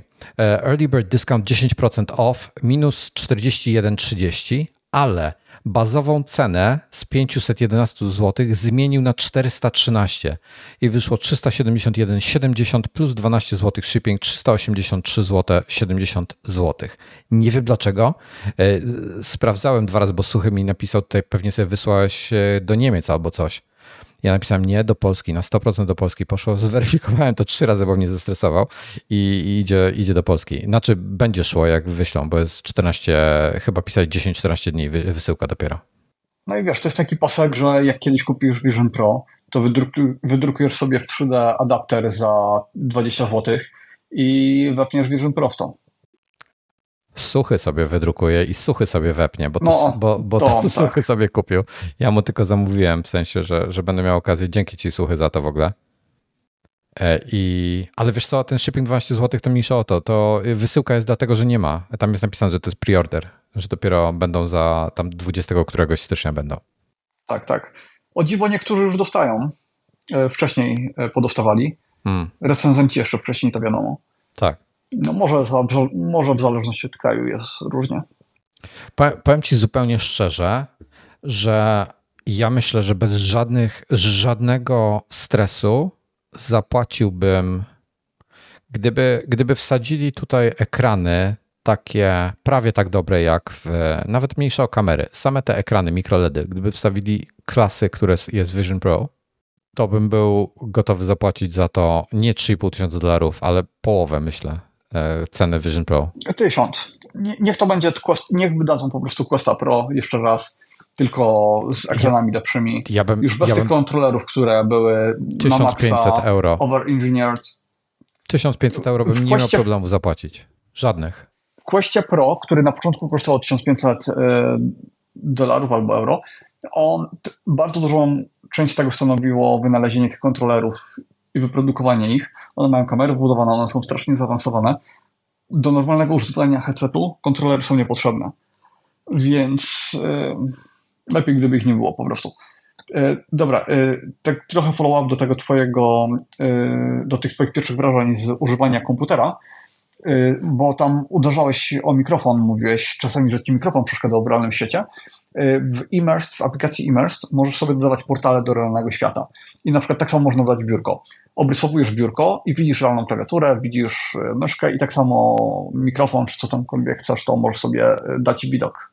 Wyciąłem to z wideo, bo stwierdziłem, że nie będę go dawał, bo to mi rozwalało całą koncepcję, w sensie spójności, bo to było taki ten, ale nie byłem w stanie dodać tego portalu. Ten portal jest tak, w instrukcji było, było tak, że za, łapiesz za róg, zaczynasz rysować czerwoną kreskę. Jak przestajesz ruszać palcami, to kreska się zmienia z czerwonej na zieloną i wtedy ruszasz ją pod, yy, w pionie, żeby stworzyć prostokąt. Ona mi się nigdy nie zmieniała na zieloną i jak narysowałem jej od lewej do prawej i potem pociągnąłem do góry, to mi się całość obracała i portal mi się zawsze robił pod kątem czterdziestu pięciu stopni. Nie byłem w stanie, próbowałem... Chyba się... Co nie pamiętam, ale ja z tego co pamiętam, to się robi tak jak na Questie standardowo, hmm. jak obrysowujesz meble i wszystko inne, czyli y, obrysowujesz, puszczasz palce i jeszcze raz y, zaciskasz, ale nie jestem pewny, bo ja to robiłem po prostu raz okay, na siebie to, w biurze to, i tak to już zostało. To tutaj jak to się robi, to się pojawia takie okienko z instrukcją jak to robić i, i było tam mhm. jakby po, napisane i pokazane, bo wideo było od razu i jak on to robi okay. i to było tak jak powiedziałem i to nie działało. Ja próbowałem to zrobić parokrotnie mhm. i to mi nie działało. Prawda jest taka, okay, ale... że w ogóle też o tym nie powiedziałem w wideo, te, te światy wirtualne są słabe. Umówmy się, one są słabe. One są... Zależy które, bo są różne. Nie, te, te domyślne, że... co są, te darmowe, co są, one nie, nie, są słabe. Nie, nie, to one nie mają... tak. One są no. inne, ale Wojtek, domyślne są każdego tygodnia inne, bo oni właśnie mają bardzo ciekawy model biznesowy, hmm. gdzie każdego tygodnia dają ci do przetestowania inne światy okay. i jak ci się któryś spodoba, to sobie go kupujesz. Ale z racji tego, yy, co chwila te światy są inne. Okay. I, ale one nie są dopracowane, one nie są takie, one nie wyglądają przepięknie, one są proste. Mhm.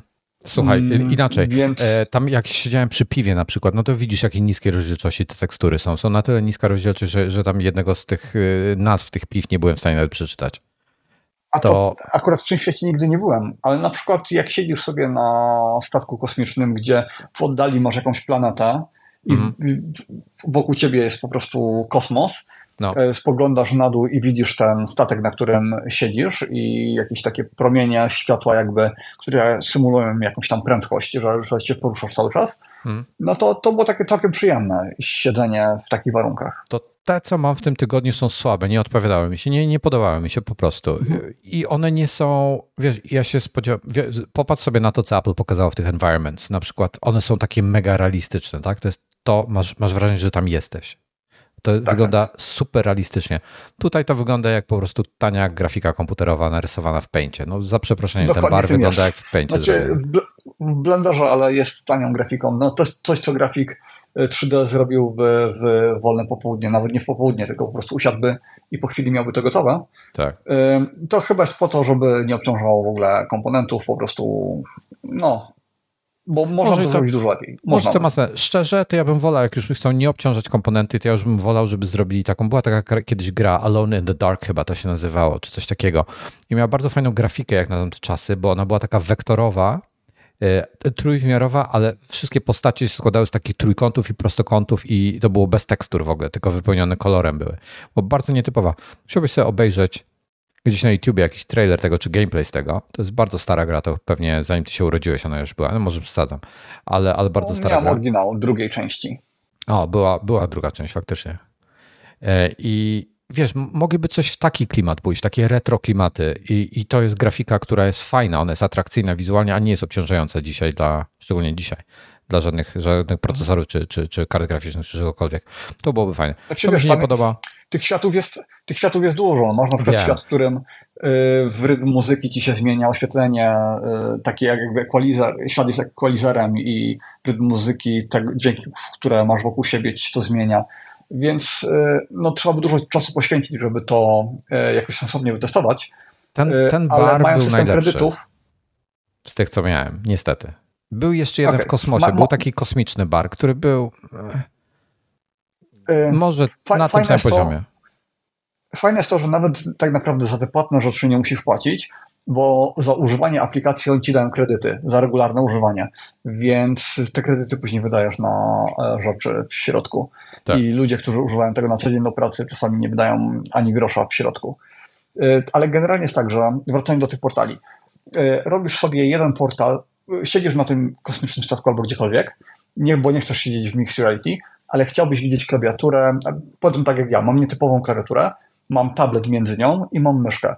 Więc obrysowuję sobie cały ten obszar takim jakby portalem i tak. w momencie, kiedy spojrzę na biurko, to widzę to prawdziwe biurko. Spojrzę do góry, widzę wirtualne monitory. Yy, mogę sobie zrobić portal na drzwiach. On może mieć yy, kształt prostokątny. Mogę sobie stworzyć portal na oknie, żeby widzieć, co się dzieje za oknem i on może być już na przykład okrągły, owalny. Więc pomysł na to jest fajny. To wszystko jest takie prymitywne, takie proste, no ale yy, działa. Yy, Mixed Reality oczywiście zabiera dużo więcej prądu niż sama wirtualna przestrzeń, więc jak się stworzy taki wirtualny portal, to automatycznie, nawet jeśli on będzie mały, to pewnie będzie żarło dużo więcej prądu. No ale akurat ja, jeśli siedzę przed klawiaturą, przed y, komputerem, no to mam tam kabel, który sobie wtedy wpinam i się nie przejmuję. No to ja od siebie jeszcze powiem, że dużo fajniej działa dla mnie, dużo przyjemniej mi się siedzi. Oczywiście ten mikrofon, tam w kadrze widać ten mikrofon, ja zmieniłem potem jeszcze na oko, na drugie, żeby mi nagrywało z prawego oka, nie z lewego, bo bliżej mam mikrofon lewego oka, jak siedzę, to jakby bez tego mikrofonu to jest mi zbędne zupełnie, a, a preferuję pracę w Mixed Reality niż Virtual Reality. Jest mi mhm. lepiej. Ja też. Mimo, to znaczy, mimo wiesz co, to że tak, jak... nie patrzę w ogóle na swój komputer, tak? Nie patrzę ani na komputer, ani na monitor. Patrzę mhm. tylko na te swoje wirtualne ekrany, tak realnie, w sensie mój wzrok się tylko na nie patrzy i to jest mi zbędne, ale jest mi bardziej naturalnie.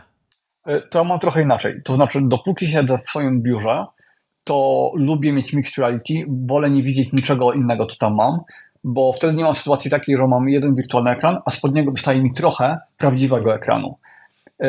Ale jak jestem gdziekolwiek indziej, w jakimkolwiek innym pomieszczeniu albo tak jak teraz w podróży, to wtedy zawsze Mixed Reality. To się w ogóle nie zastanawiam, po prostu zawsze widzę wszystko, co jest wokoło i na tym ek- ek- wirtualne ekrany. Co ciekawe, Mixed Reality w Questie jest lepsze niż myślałem, bo myślałem, że przetestowałem dobrze, w dobrze oświetlonym pomieszczeniu.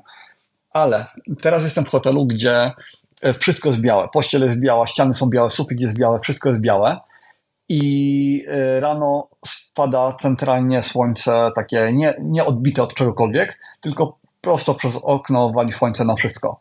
I w takim oświetleniu, jak wszystko jest białe, to dużo lepsza jest jakość Mixed Reality niż czymkolwiek, niż w jakichkolwiek moich warunkach domowych, gdzie tak. ściany miałem tylko trochę ciemniejsze i światło było odbite. Ja mam jasno w pomieszczeniach, mam w biurze to mam w ogóle tyle lamp nawalone, że normalnie używam jednej trzeciej, czy tam jednej czwartej z nich, w zależności co robię, nigdy nie są wszystkie włączone, a nawet jak włączę wszystkie i tam jest nie wiadomo ile lumenów, mnóstwo, to, to Mixed Reality jest zaszumione.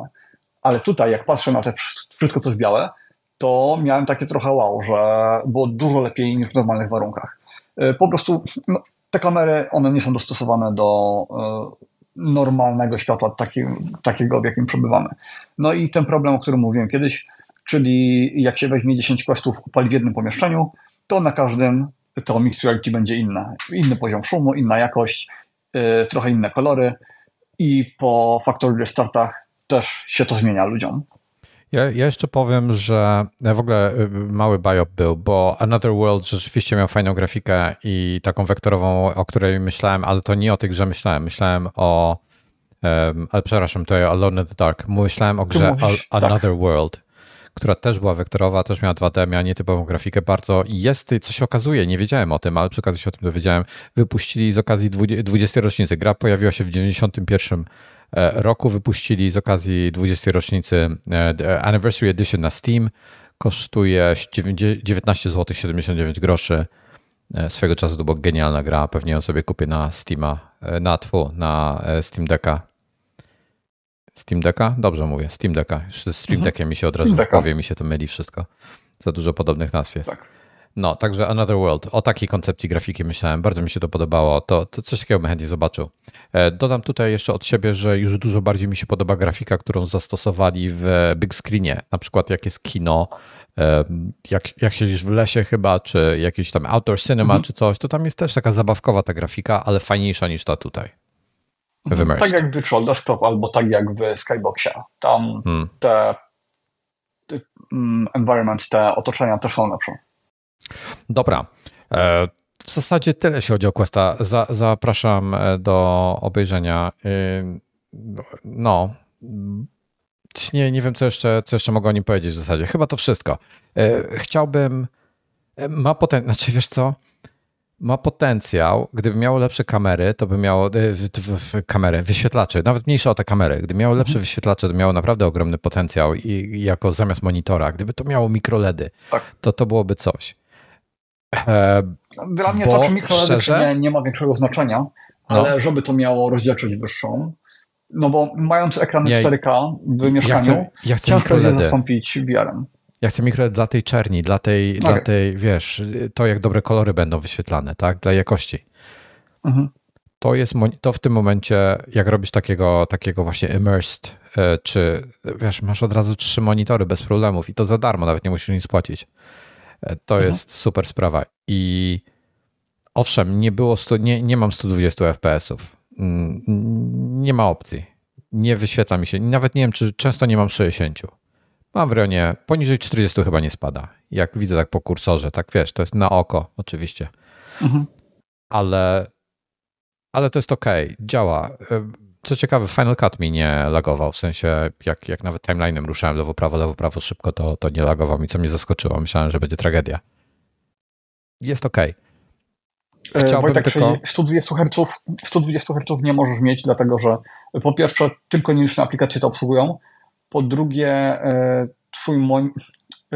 działa to tak, że twój monitor musiał mieć tyle samo, więc gdybyś odpalił samego MacBooka, to teoretycznie być może by się dało tak robić, ale jak już masz monitor podpięty takiego I S O, no to wtedy masz sześćdziesiąt herców, więc duplikowanie tego ale ja nie mam. Przy sześćdziesięciu hercach. Ja nie mam I S O podpiętego. Okay, to teoretycznie sto dwadzieścia może by się dało. Virtual Desktop by ci pociągnął sto dwadzieścia herców pewnie. Jakbyś sobie zainstalował Virtual Desktop, to tak. Ja, ja, wiesz, biorąc pod uwagę, że tutaj miałem spadki z tych sześćdziesięciu na typu, tak oceniam, na czterdzieści, ja wątpię, żeby po Wi-Fi byłbym w stanie pociągnąć. Może gdybym miał komputer o, e- nie, nie, po Ethernecie ja podpięty. Tak, ja w Virtual Desktop mam sto dwadzieścia klatek na sekundę. Kursor działa zupełnie inaczej niż w sześćdziesięciu klatkach hmm. na, moim, na monitorze, jak okno przesuwam, zupełnie inaczej. Tylko na pececie. Na Macu, tylko że no ja mam M jeden, więc to inaczej. U Ciebie działa lepiej. Na Macu Virtual Desktop mi działa gorzej niż Immersed, no a z racji tego, że on służy do czego innego, bo on służy typowo do duplikowania tego ekranu, który masz, ten prawdziwy, a nie do tworzenia wirtualnych ekranów, to nie mam dla niego zastosowania na Macu, no bo na Macu się nie da grać, więc wszystko tam robię na pececie, Virtual Desktop. A Virtual Ale Desktop sto dwadzieścia nie... klatek na sekundę? Tak. A nie potrafi ci, jakby nie, nie klonuje ci głównego ekranu, jak masz na przykładowo laptopa czy coś? Virtual Desktop? Klonuje. Klonuje ci. Tylko klonuje, tylko mówiliśmy jakiś czas, chyba odcinek albo odcinek temu, że specjalnie odpiąłem moje monitory i wpiąłem dongla D A M I H D M I sto dwadzieścia herców. No, no, to pamiętam, tak, tak. tak. Właśnie po to, że, tak, tak, właśnie po to, żeby sobie grać w stu dwudziestu hercach. No, ale to z MacBookiem Być może Pro... to nie jest pełne sto dwadzieścia. Być może to jest dziewięćdziesiąt herców, nie wiem no, w sumie. Ale jest lepiej ale niż sześćdziesiąt, no oczywiście. Na pewno, dużo, na, na pewno jest dużo więcej niż sześćdziesiąt. Tak, bo tam była kwestia, yy, Suby podpowiada, że tam sto dwadzieścia herców było przy, tam sto dwadzieścia F P S-ów to wychodziło przy A V jeden chyba. Nie, nie było tak przypadkiem? Nie, to nie ma takiego ograniczenia z tego co wiem. Dobra. Virtual Desktop e... mogę sobie na każdym kodeku chyba ustawić sto dwadzieścia herców, a na pewno Tomas, mam tyle ustawione u siebie. Tomas, na... z, zgiftuj mi tego Virtual Desktop na, na tym i, i, i mhm. po, powiedz mi ile mam ci prze... i podaj mi swojego Revoluta, to ci, to ci przeleję kasę. Po Dobra. Prostu. To sobie zobaczę, ale rozumiem, widziałeś jak ja korzystałem tutaj z Immersed, czyli miałem swój główny ekran laptopa, miałem po prostu nad nim, czyli te same treści, to był sklonowany ekran tak. I potem miałem dodatkowy drugi desktop, no czy tam to, space. Tak, to tego tak? nie zrobisz, to tego na Virtual Desktop nie zrobisz, właśnie Virtual nie? Desktop okay. do, nie, nie, właśnie, właśnie dlatego mówię, że na Macu Immersed używam, a nie Virtual Desktop, bo Virtual Desktop służy do czego innego, typowo do on jest głównie do grania zrobione, do wyświetlania tego twojego ekranu, który masz na komputerze, Rozumiem. tylko w wirtualnej przestrzeni. Więc okay, musiałbyś czyli... sobie chyba dorzucić, no musiałbyś takie dummy H D M I podrzucać. Kiedyś się dało, była sztuczka na Windowsie, przez błąd dało się dorzucić wirtualne ekrany, no albo możesz doinstalować sobie tak jakby sterowniki do wirtualnych ekranów na Windowsie, da się to zrobić, ale są z tym komplikacje i lepiej wtedy dongla dorzucić. Hmm. Nie, na Windowsie nie chce się to bawić. jakby. Okej, okay, czyli, te... czyli do, jak, jak chcesz pracować na wirtualnych ekranach, których nie masz w rzeczywistości, to Immersed, to Virtual Desktop nie jest dla ciebie. Tak, tak, to właśnie mi chodzi o taki setup właśnie, że wirtualne ekrany tworzę. Mhm, um, tak, ale to, po, to, podsumowując, to, to nie podsumowując tą naszą dyskusję, to chyba oboje mamy takie wrażenia, że yy, w przyszłości, tak jak ten yy, brat, i, tak samo ja bardzo chętnie zastąpiłbym rzeczywiste ekrany wirtualnymi ze względu na ten komfort, że mogę sobie ustawiać je dowolnie od sytuacji, w różnych rozmiarach, w różnych miejscach, u góry, na dole, z lewej, z prawej, w biurze, w salonie, w podróży, gdziekolwiek. Ja nie widzę przyszłości dla monitorów w momencie, kiedy headsety V R-owe będą trochę lżejsze i będą miały wysokiej rozdzielczości ekranu.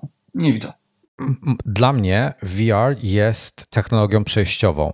Dla mnie V R jest technologią przejściową. To jest tak, będzie, będzie najpierw duży headset, który masz na twarzy, potem będziesz miał okulary, potem będziesz miał soczewkę, którą wkładasz do oka, potem będziesz miał oko, no tak. które sobie podmienisz, tak? I będą tak jak, mhm. jak Tomowi Cruise'owi, wezmą ci po prostu, wiesz, na poczekaniu Nie no, wiesz, to... wyciągną jedno oko i wstawią inne. To jest jasne, ale ten V R zostanie z nami na długo, na długie, długie lata, bo miniaturyzacja nie postępuje w takim tempie, żeby zastąpić to okularami w ciągu na przykład dwóch, trzech lat. Do soczewek jeszcze chwilę, chwilę nam się zejdzie. Ekrany, te, te okulary pewnie się prędzej pojawią, ale oczywiście nie będą miały takich możliwości graficznych, jak w tej chwili ma taki mikroLED.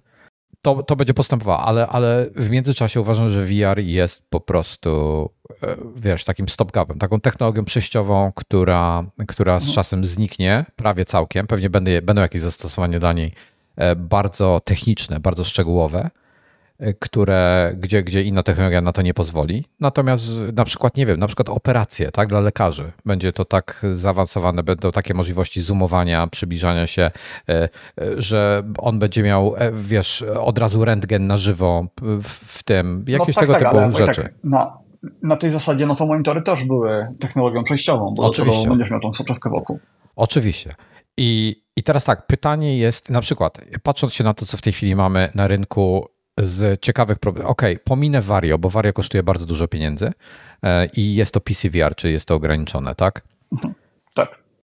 Um, Big Screen Beyond jest, jest ciekawe potencjalnie. Nie, nie, to jest, nie, nie, to jest też P C V R. To, co będzie bezpośrednią konkurencją dla headsetu Apple'a, to jest to, co pokazali na cesie, czyli headset Samsunga robiony nie, z Googlem ja, chyba. Ja nie, ja nie mówię, że to jest konkurencja, mówię, że to jest po prostu ciekawe w tej chwili dla mnie. Jako mhm. Myślę tutaj nawet nie o tym, co to potrafi, tylko o jego formfaktorze, jak, jaki to ma rozmiar, jak to jest duże, ile to waży no, i tak dalej. Wygląda jak by było wyjęte z Watch Dogsów. Jakby było to z science fiction filmu albo z gry, tak?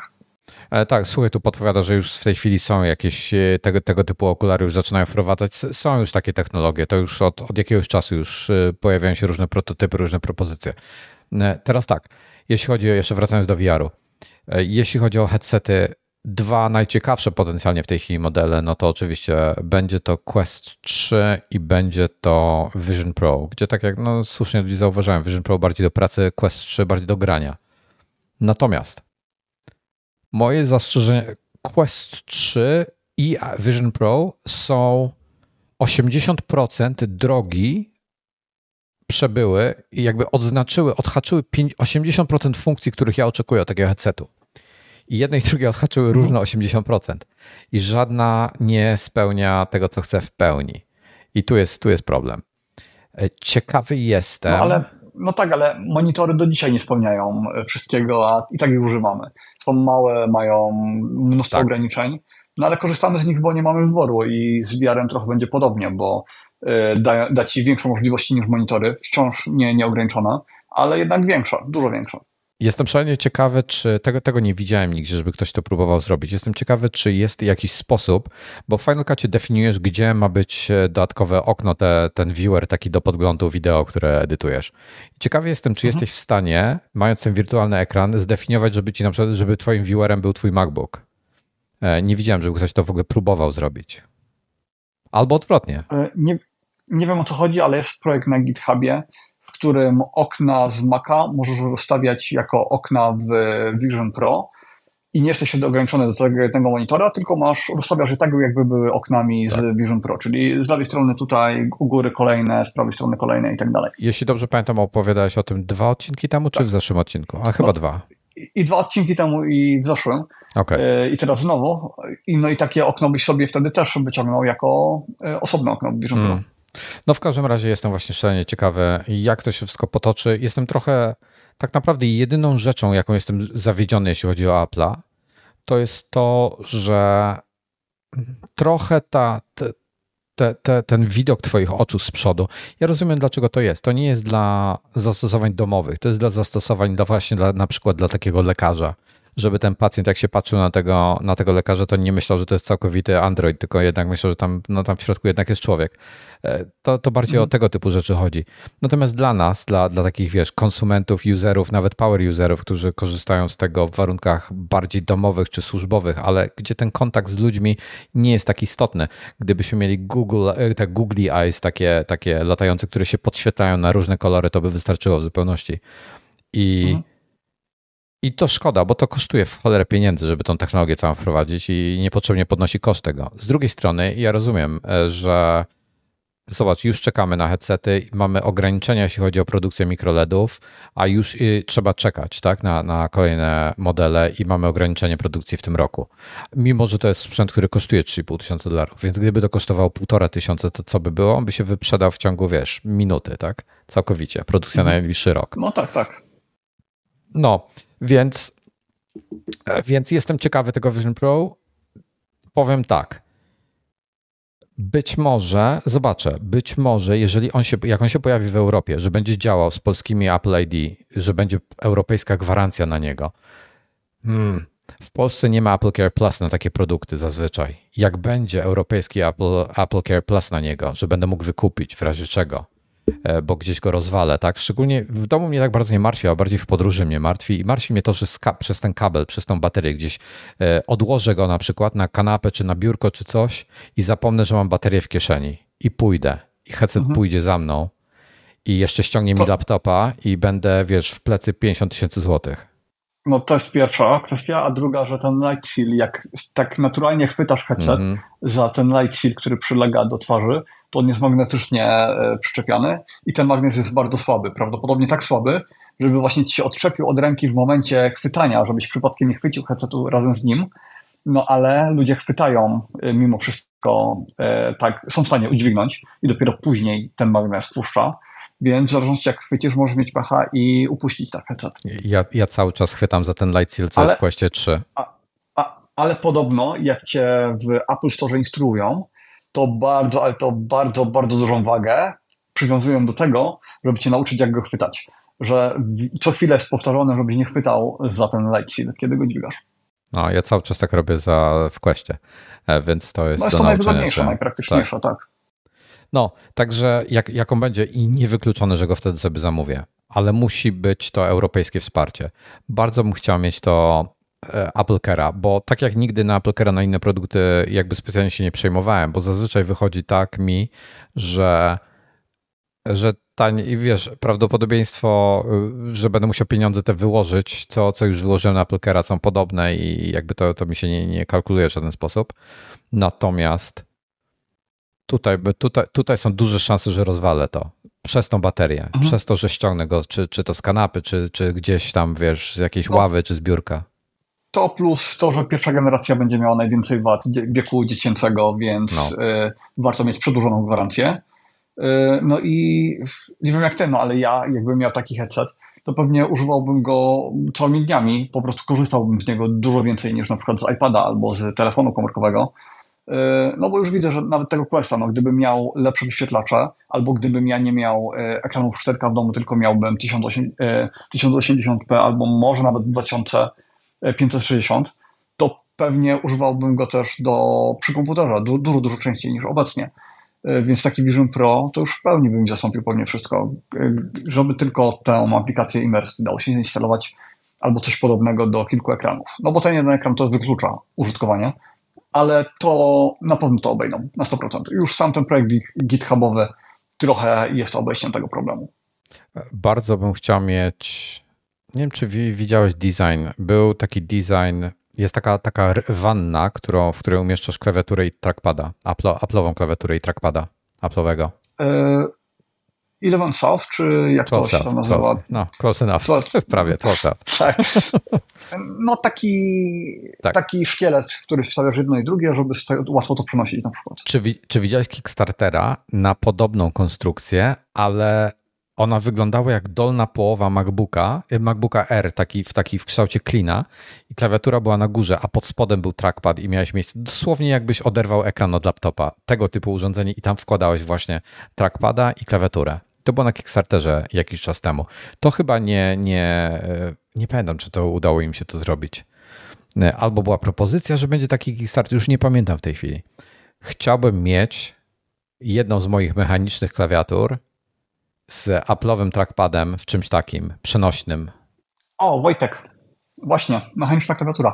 Jak podobniesz swoją mechaniczną klawiaturę do Vision Pro? Kupię no, bo za do trzysta dolarów. To jest proste. Kupię za trzysta dolarów deweloperski pasyk. Mhm. Yy, a nie wiem, czy podobniesz nim klawiaturę. Chyba nie, yy, chyba nie podobnie. Natomiast w, w Questie jest tak, że jak wpinam huba, no to do niego mam wpięte różne urządzenia, między innymi klawiaturę. Albo tą Apple'ową, to po prostu po Bluetoothie mam wpiętą. Tylko że klawiatury mechaniczne te dobre nie mają Bluetootha. Z Apple'ową jest o tyle fajnie, że Quest ma model trójwymiarowy tej klawiatury zakodowany i w momencie, kiedy wykrywa tą klawiaturę, tylko musisz sobie aktywować menu taką opcję, to hmm. wtedy, nawet jak jesteś w pełnym trzy D, tak. bez Mixturality, to widzisz klawiaturę w tym miejscu, gdzie ona jest.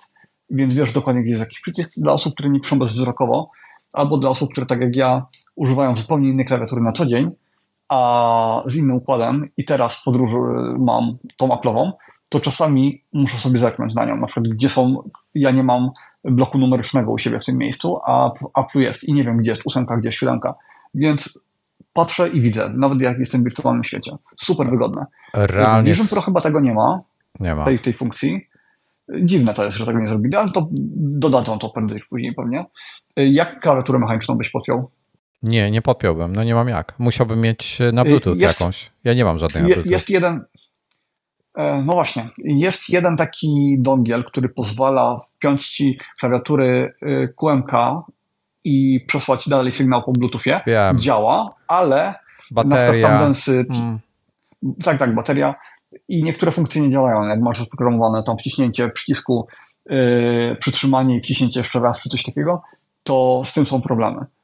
Realnie, ale to też, realnie kupiłbym Apple'ow- tą klawiaturę Apple'ową po prostu, tą nową z Touch I D yy, i do tego trackpada, którego mam chyba gdzieś Touch nawet jeszcze. Nie, nie z Touch I D, no bo masz yy, Optic I D, czy jak to się nazywa w goglach. No jest Optic I D, ale, ale, no, ale kupiłbym tą, jak już bym miał kupować, to bym kupił już tą z Touch I D, żeby był dodatkowo. Mhm. Bo mogę ją z czym innym wtedy używać, jakbym chciał. Natomiast, natomiast i pewnie tą tackę to wsad, żeby, żeby mieć trackpada mhm. obok. realnie to pewnie bym z tego korzystał, tylko to jest też takie trochę duży się w tym momencie robi.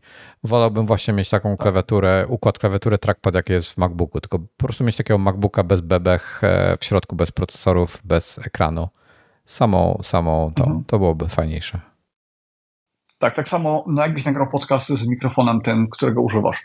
Yy, interfejsu nie możesz podpiąć. O, wiesz, no, jakbym pięknie Apple porysował. Tego. Wiesz, jakbym sobie pięknie porysował tą szybę? Hmm. Nagrywając? Ja bym tutaj miał taką ob- mikrofony ob- są bardzo dobre, więc no, je, ja bym... ma takie mikrofony, że może by się dało bez...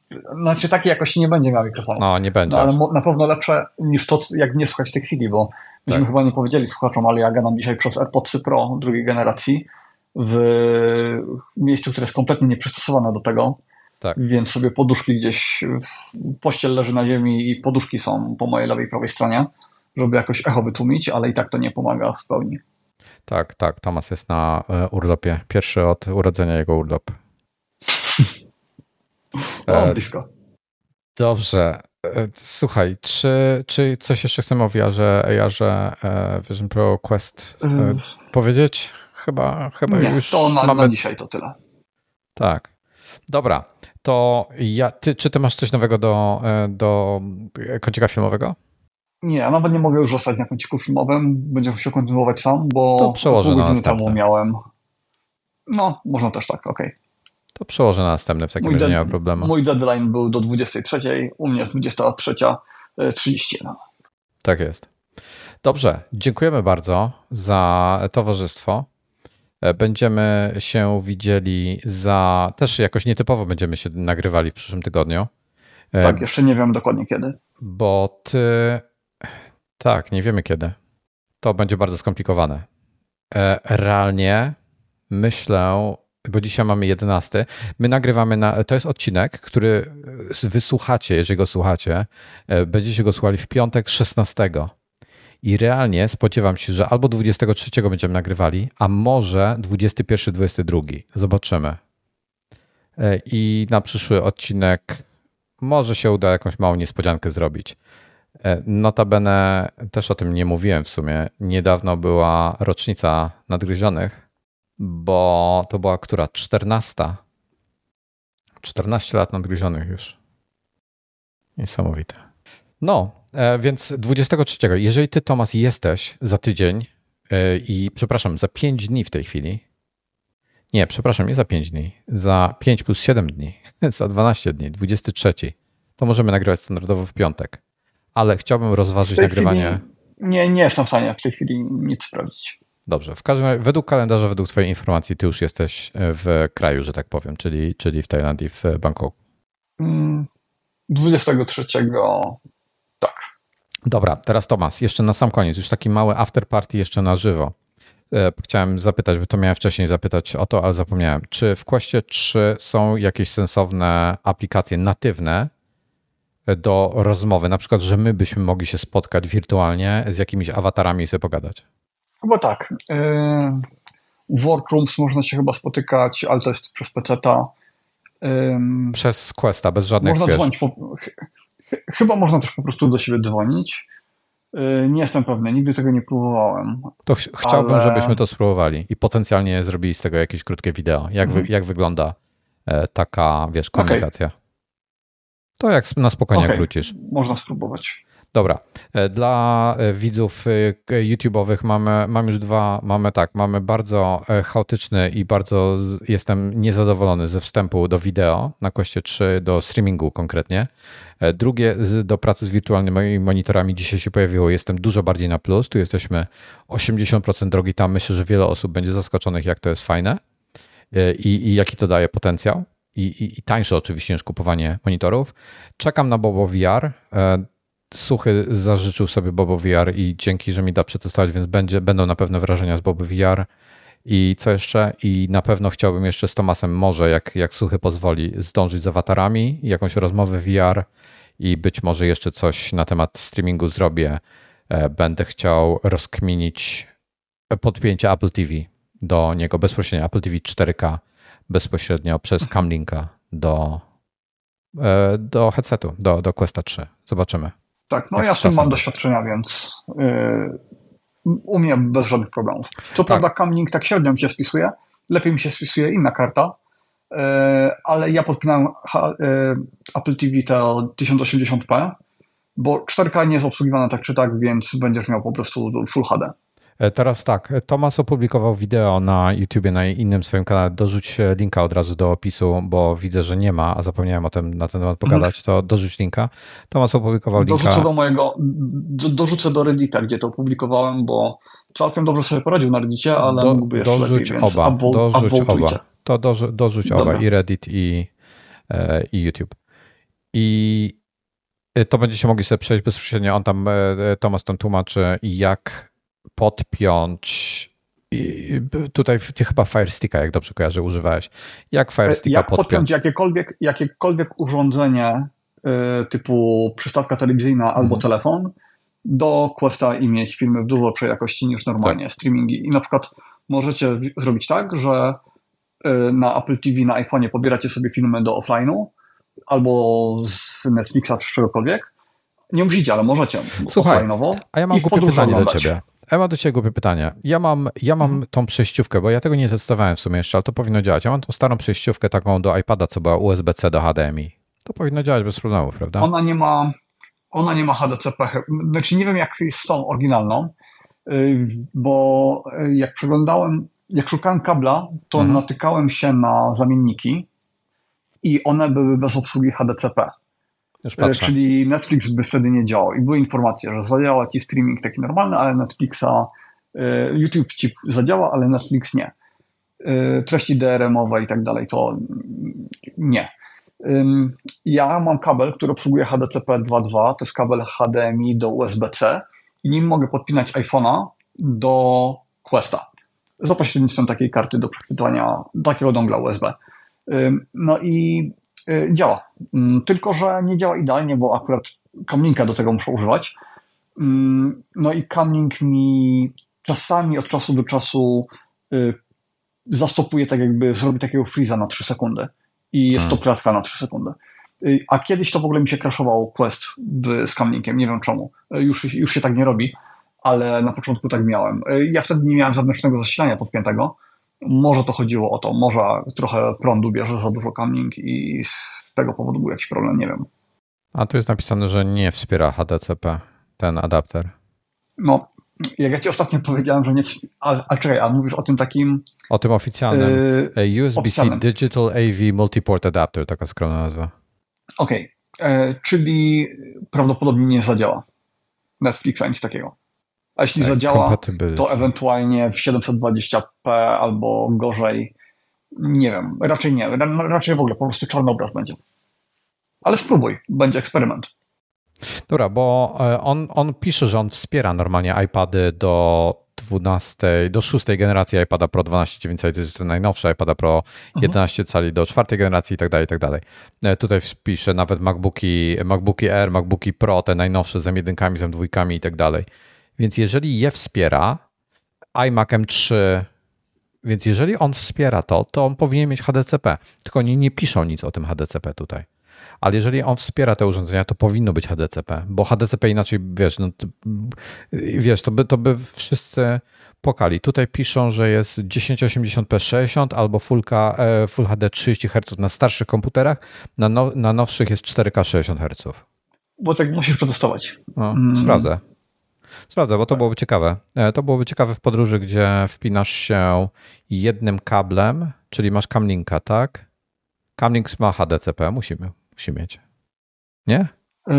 Znaczy to jest tak, że teoretycznie na kartach do przechwytywania jest czarny obraz, jak chcesz puścić Netflixa albo cokolwiek innego. Hmm. W praktyce po tych, przy tych moich testach wyszło, że podaje obraz tysiąc osiemdziesiąt p zamiast cztery K, no i nie podaje, nie podaje H D R-u, tylko S D R. No i stąd hmm. to moje odkrycie, że można w ten sposób oglądać V O D, streamingi na Questie do lepszej jakości. Ale teoretycznie czarny obraz ludziom często wychodzi, jak chcą nagrywać Netflixa. Okej, okay. Elgato sobie pisze, że oni, oni to blokują, bo oni, ma, znaczy oni wspierają H D C P, ale jest to u nich zablokowane, odtwarzanie w tej rozdzielczości ze względu na copyright issues. Mhm. Więc pewnie chodzi żeby o to, żeby... H D C, żeby dostać tą certyfikację, żeby dostać tak jakby ten klucz H D C P, czy jak to się nazywa, to chyba muszą właśnie spełniać ten wymóg tej, muszą blokować. Tak, tak, tak. Dokładnie o to chodzi, bo inaczej wszyscy by ripowali wszystko. Za pomocą mhm. Camlinka tam za sto dolarów, czy ile on kosztuje. E, Okej, okay. Dobra. Zobaczymy w takim razie. To... Słuchaj, w praktyce Quest ci i tak cztery K, między cztery K a Full H D różnica jest niewielka na Questie przez te wyświetlacze. Do dwa tysiące pięćset sześćdziesiąt różnica by była. Fajnie było mieć te dwa tysiące pięćset sześćdziesiąt. Ale od dwa tysiące pięćset sześćdziesiąt do cztery K z moich doświadczeń różnicy nie ma, a przynajmniej nie ma przy streamowaniu z peceta. Na YouTubie, jak odtwarzałem i jak puściłem tysiąc osiemdziesiąt p a cztery K, to różnica jest mikroskopijna i jest chyba na tej zasadzie. Jest niewielki wzrost ostrości. Tak to oceniam. I podejrzewam, że bardziej chodzi o to, że jest wyższy bitrate niż o to, że jest wyższa rozdzielczość, gdzie on po prostu mhm. lepszej jakości jest to, jest to stream, tak? Mhm. Tak, no. W każdym razie wracając do Apple T V, ja po prostu je wpiąłem do Camlinka i do tego drugiego urządzenia, tej drugiej karty i od hmm. razu mi działało bez żadnych problemów. No tylko Camlink, to znaczy bez żadnych problemów. No ten Camlink nie działa tak idealnie jak ta druga karta. Ta druga karta kosztowała pięć dolarów, Camlink kosztował pięćset złotych, no ale Camlink ma większe możliwości, jest bardziej zaawansowanym urządzeniem. Dobra. Będziemy w takim razie jeszcze, jeszcze, jeszcze będzie trochę testów, trochę pewnie wideo na temat tego zrobię i pamiętajcie, jak macie Vision Pro pod ręką, to chętnie przyjmę do porównania i, i co? I widzimy się za... Aha, jeszcze podkreślę to dla tych, które, dla osób, które nie słyszały. Ten odcinek podcastu wychodzi za pięć dni, szesnastego i następny odcinek na żywo będziemy nagrywali w rejonie dwudziestego trzeciego w piątek, prawdopodobnie dwudziestego trzeciego, nie jestem pewien. To macie miłego wypoczynku na wyspach i dziękuję. Dawaj cynka, kiedy wrócisz. Jeśli w ogóle wrócisz, do, bo może w ogóle nie wrócisz. Do, nie, nie, Bangkok na pewno. Do usłyszenia, cześć. See you.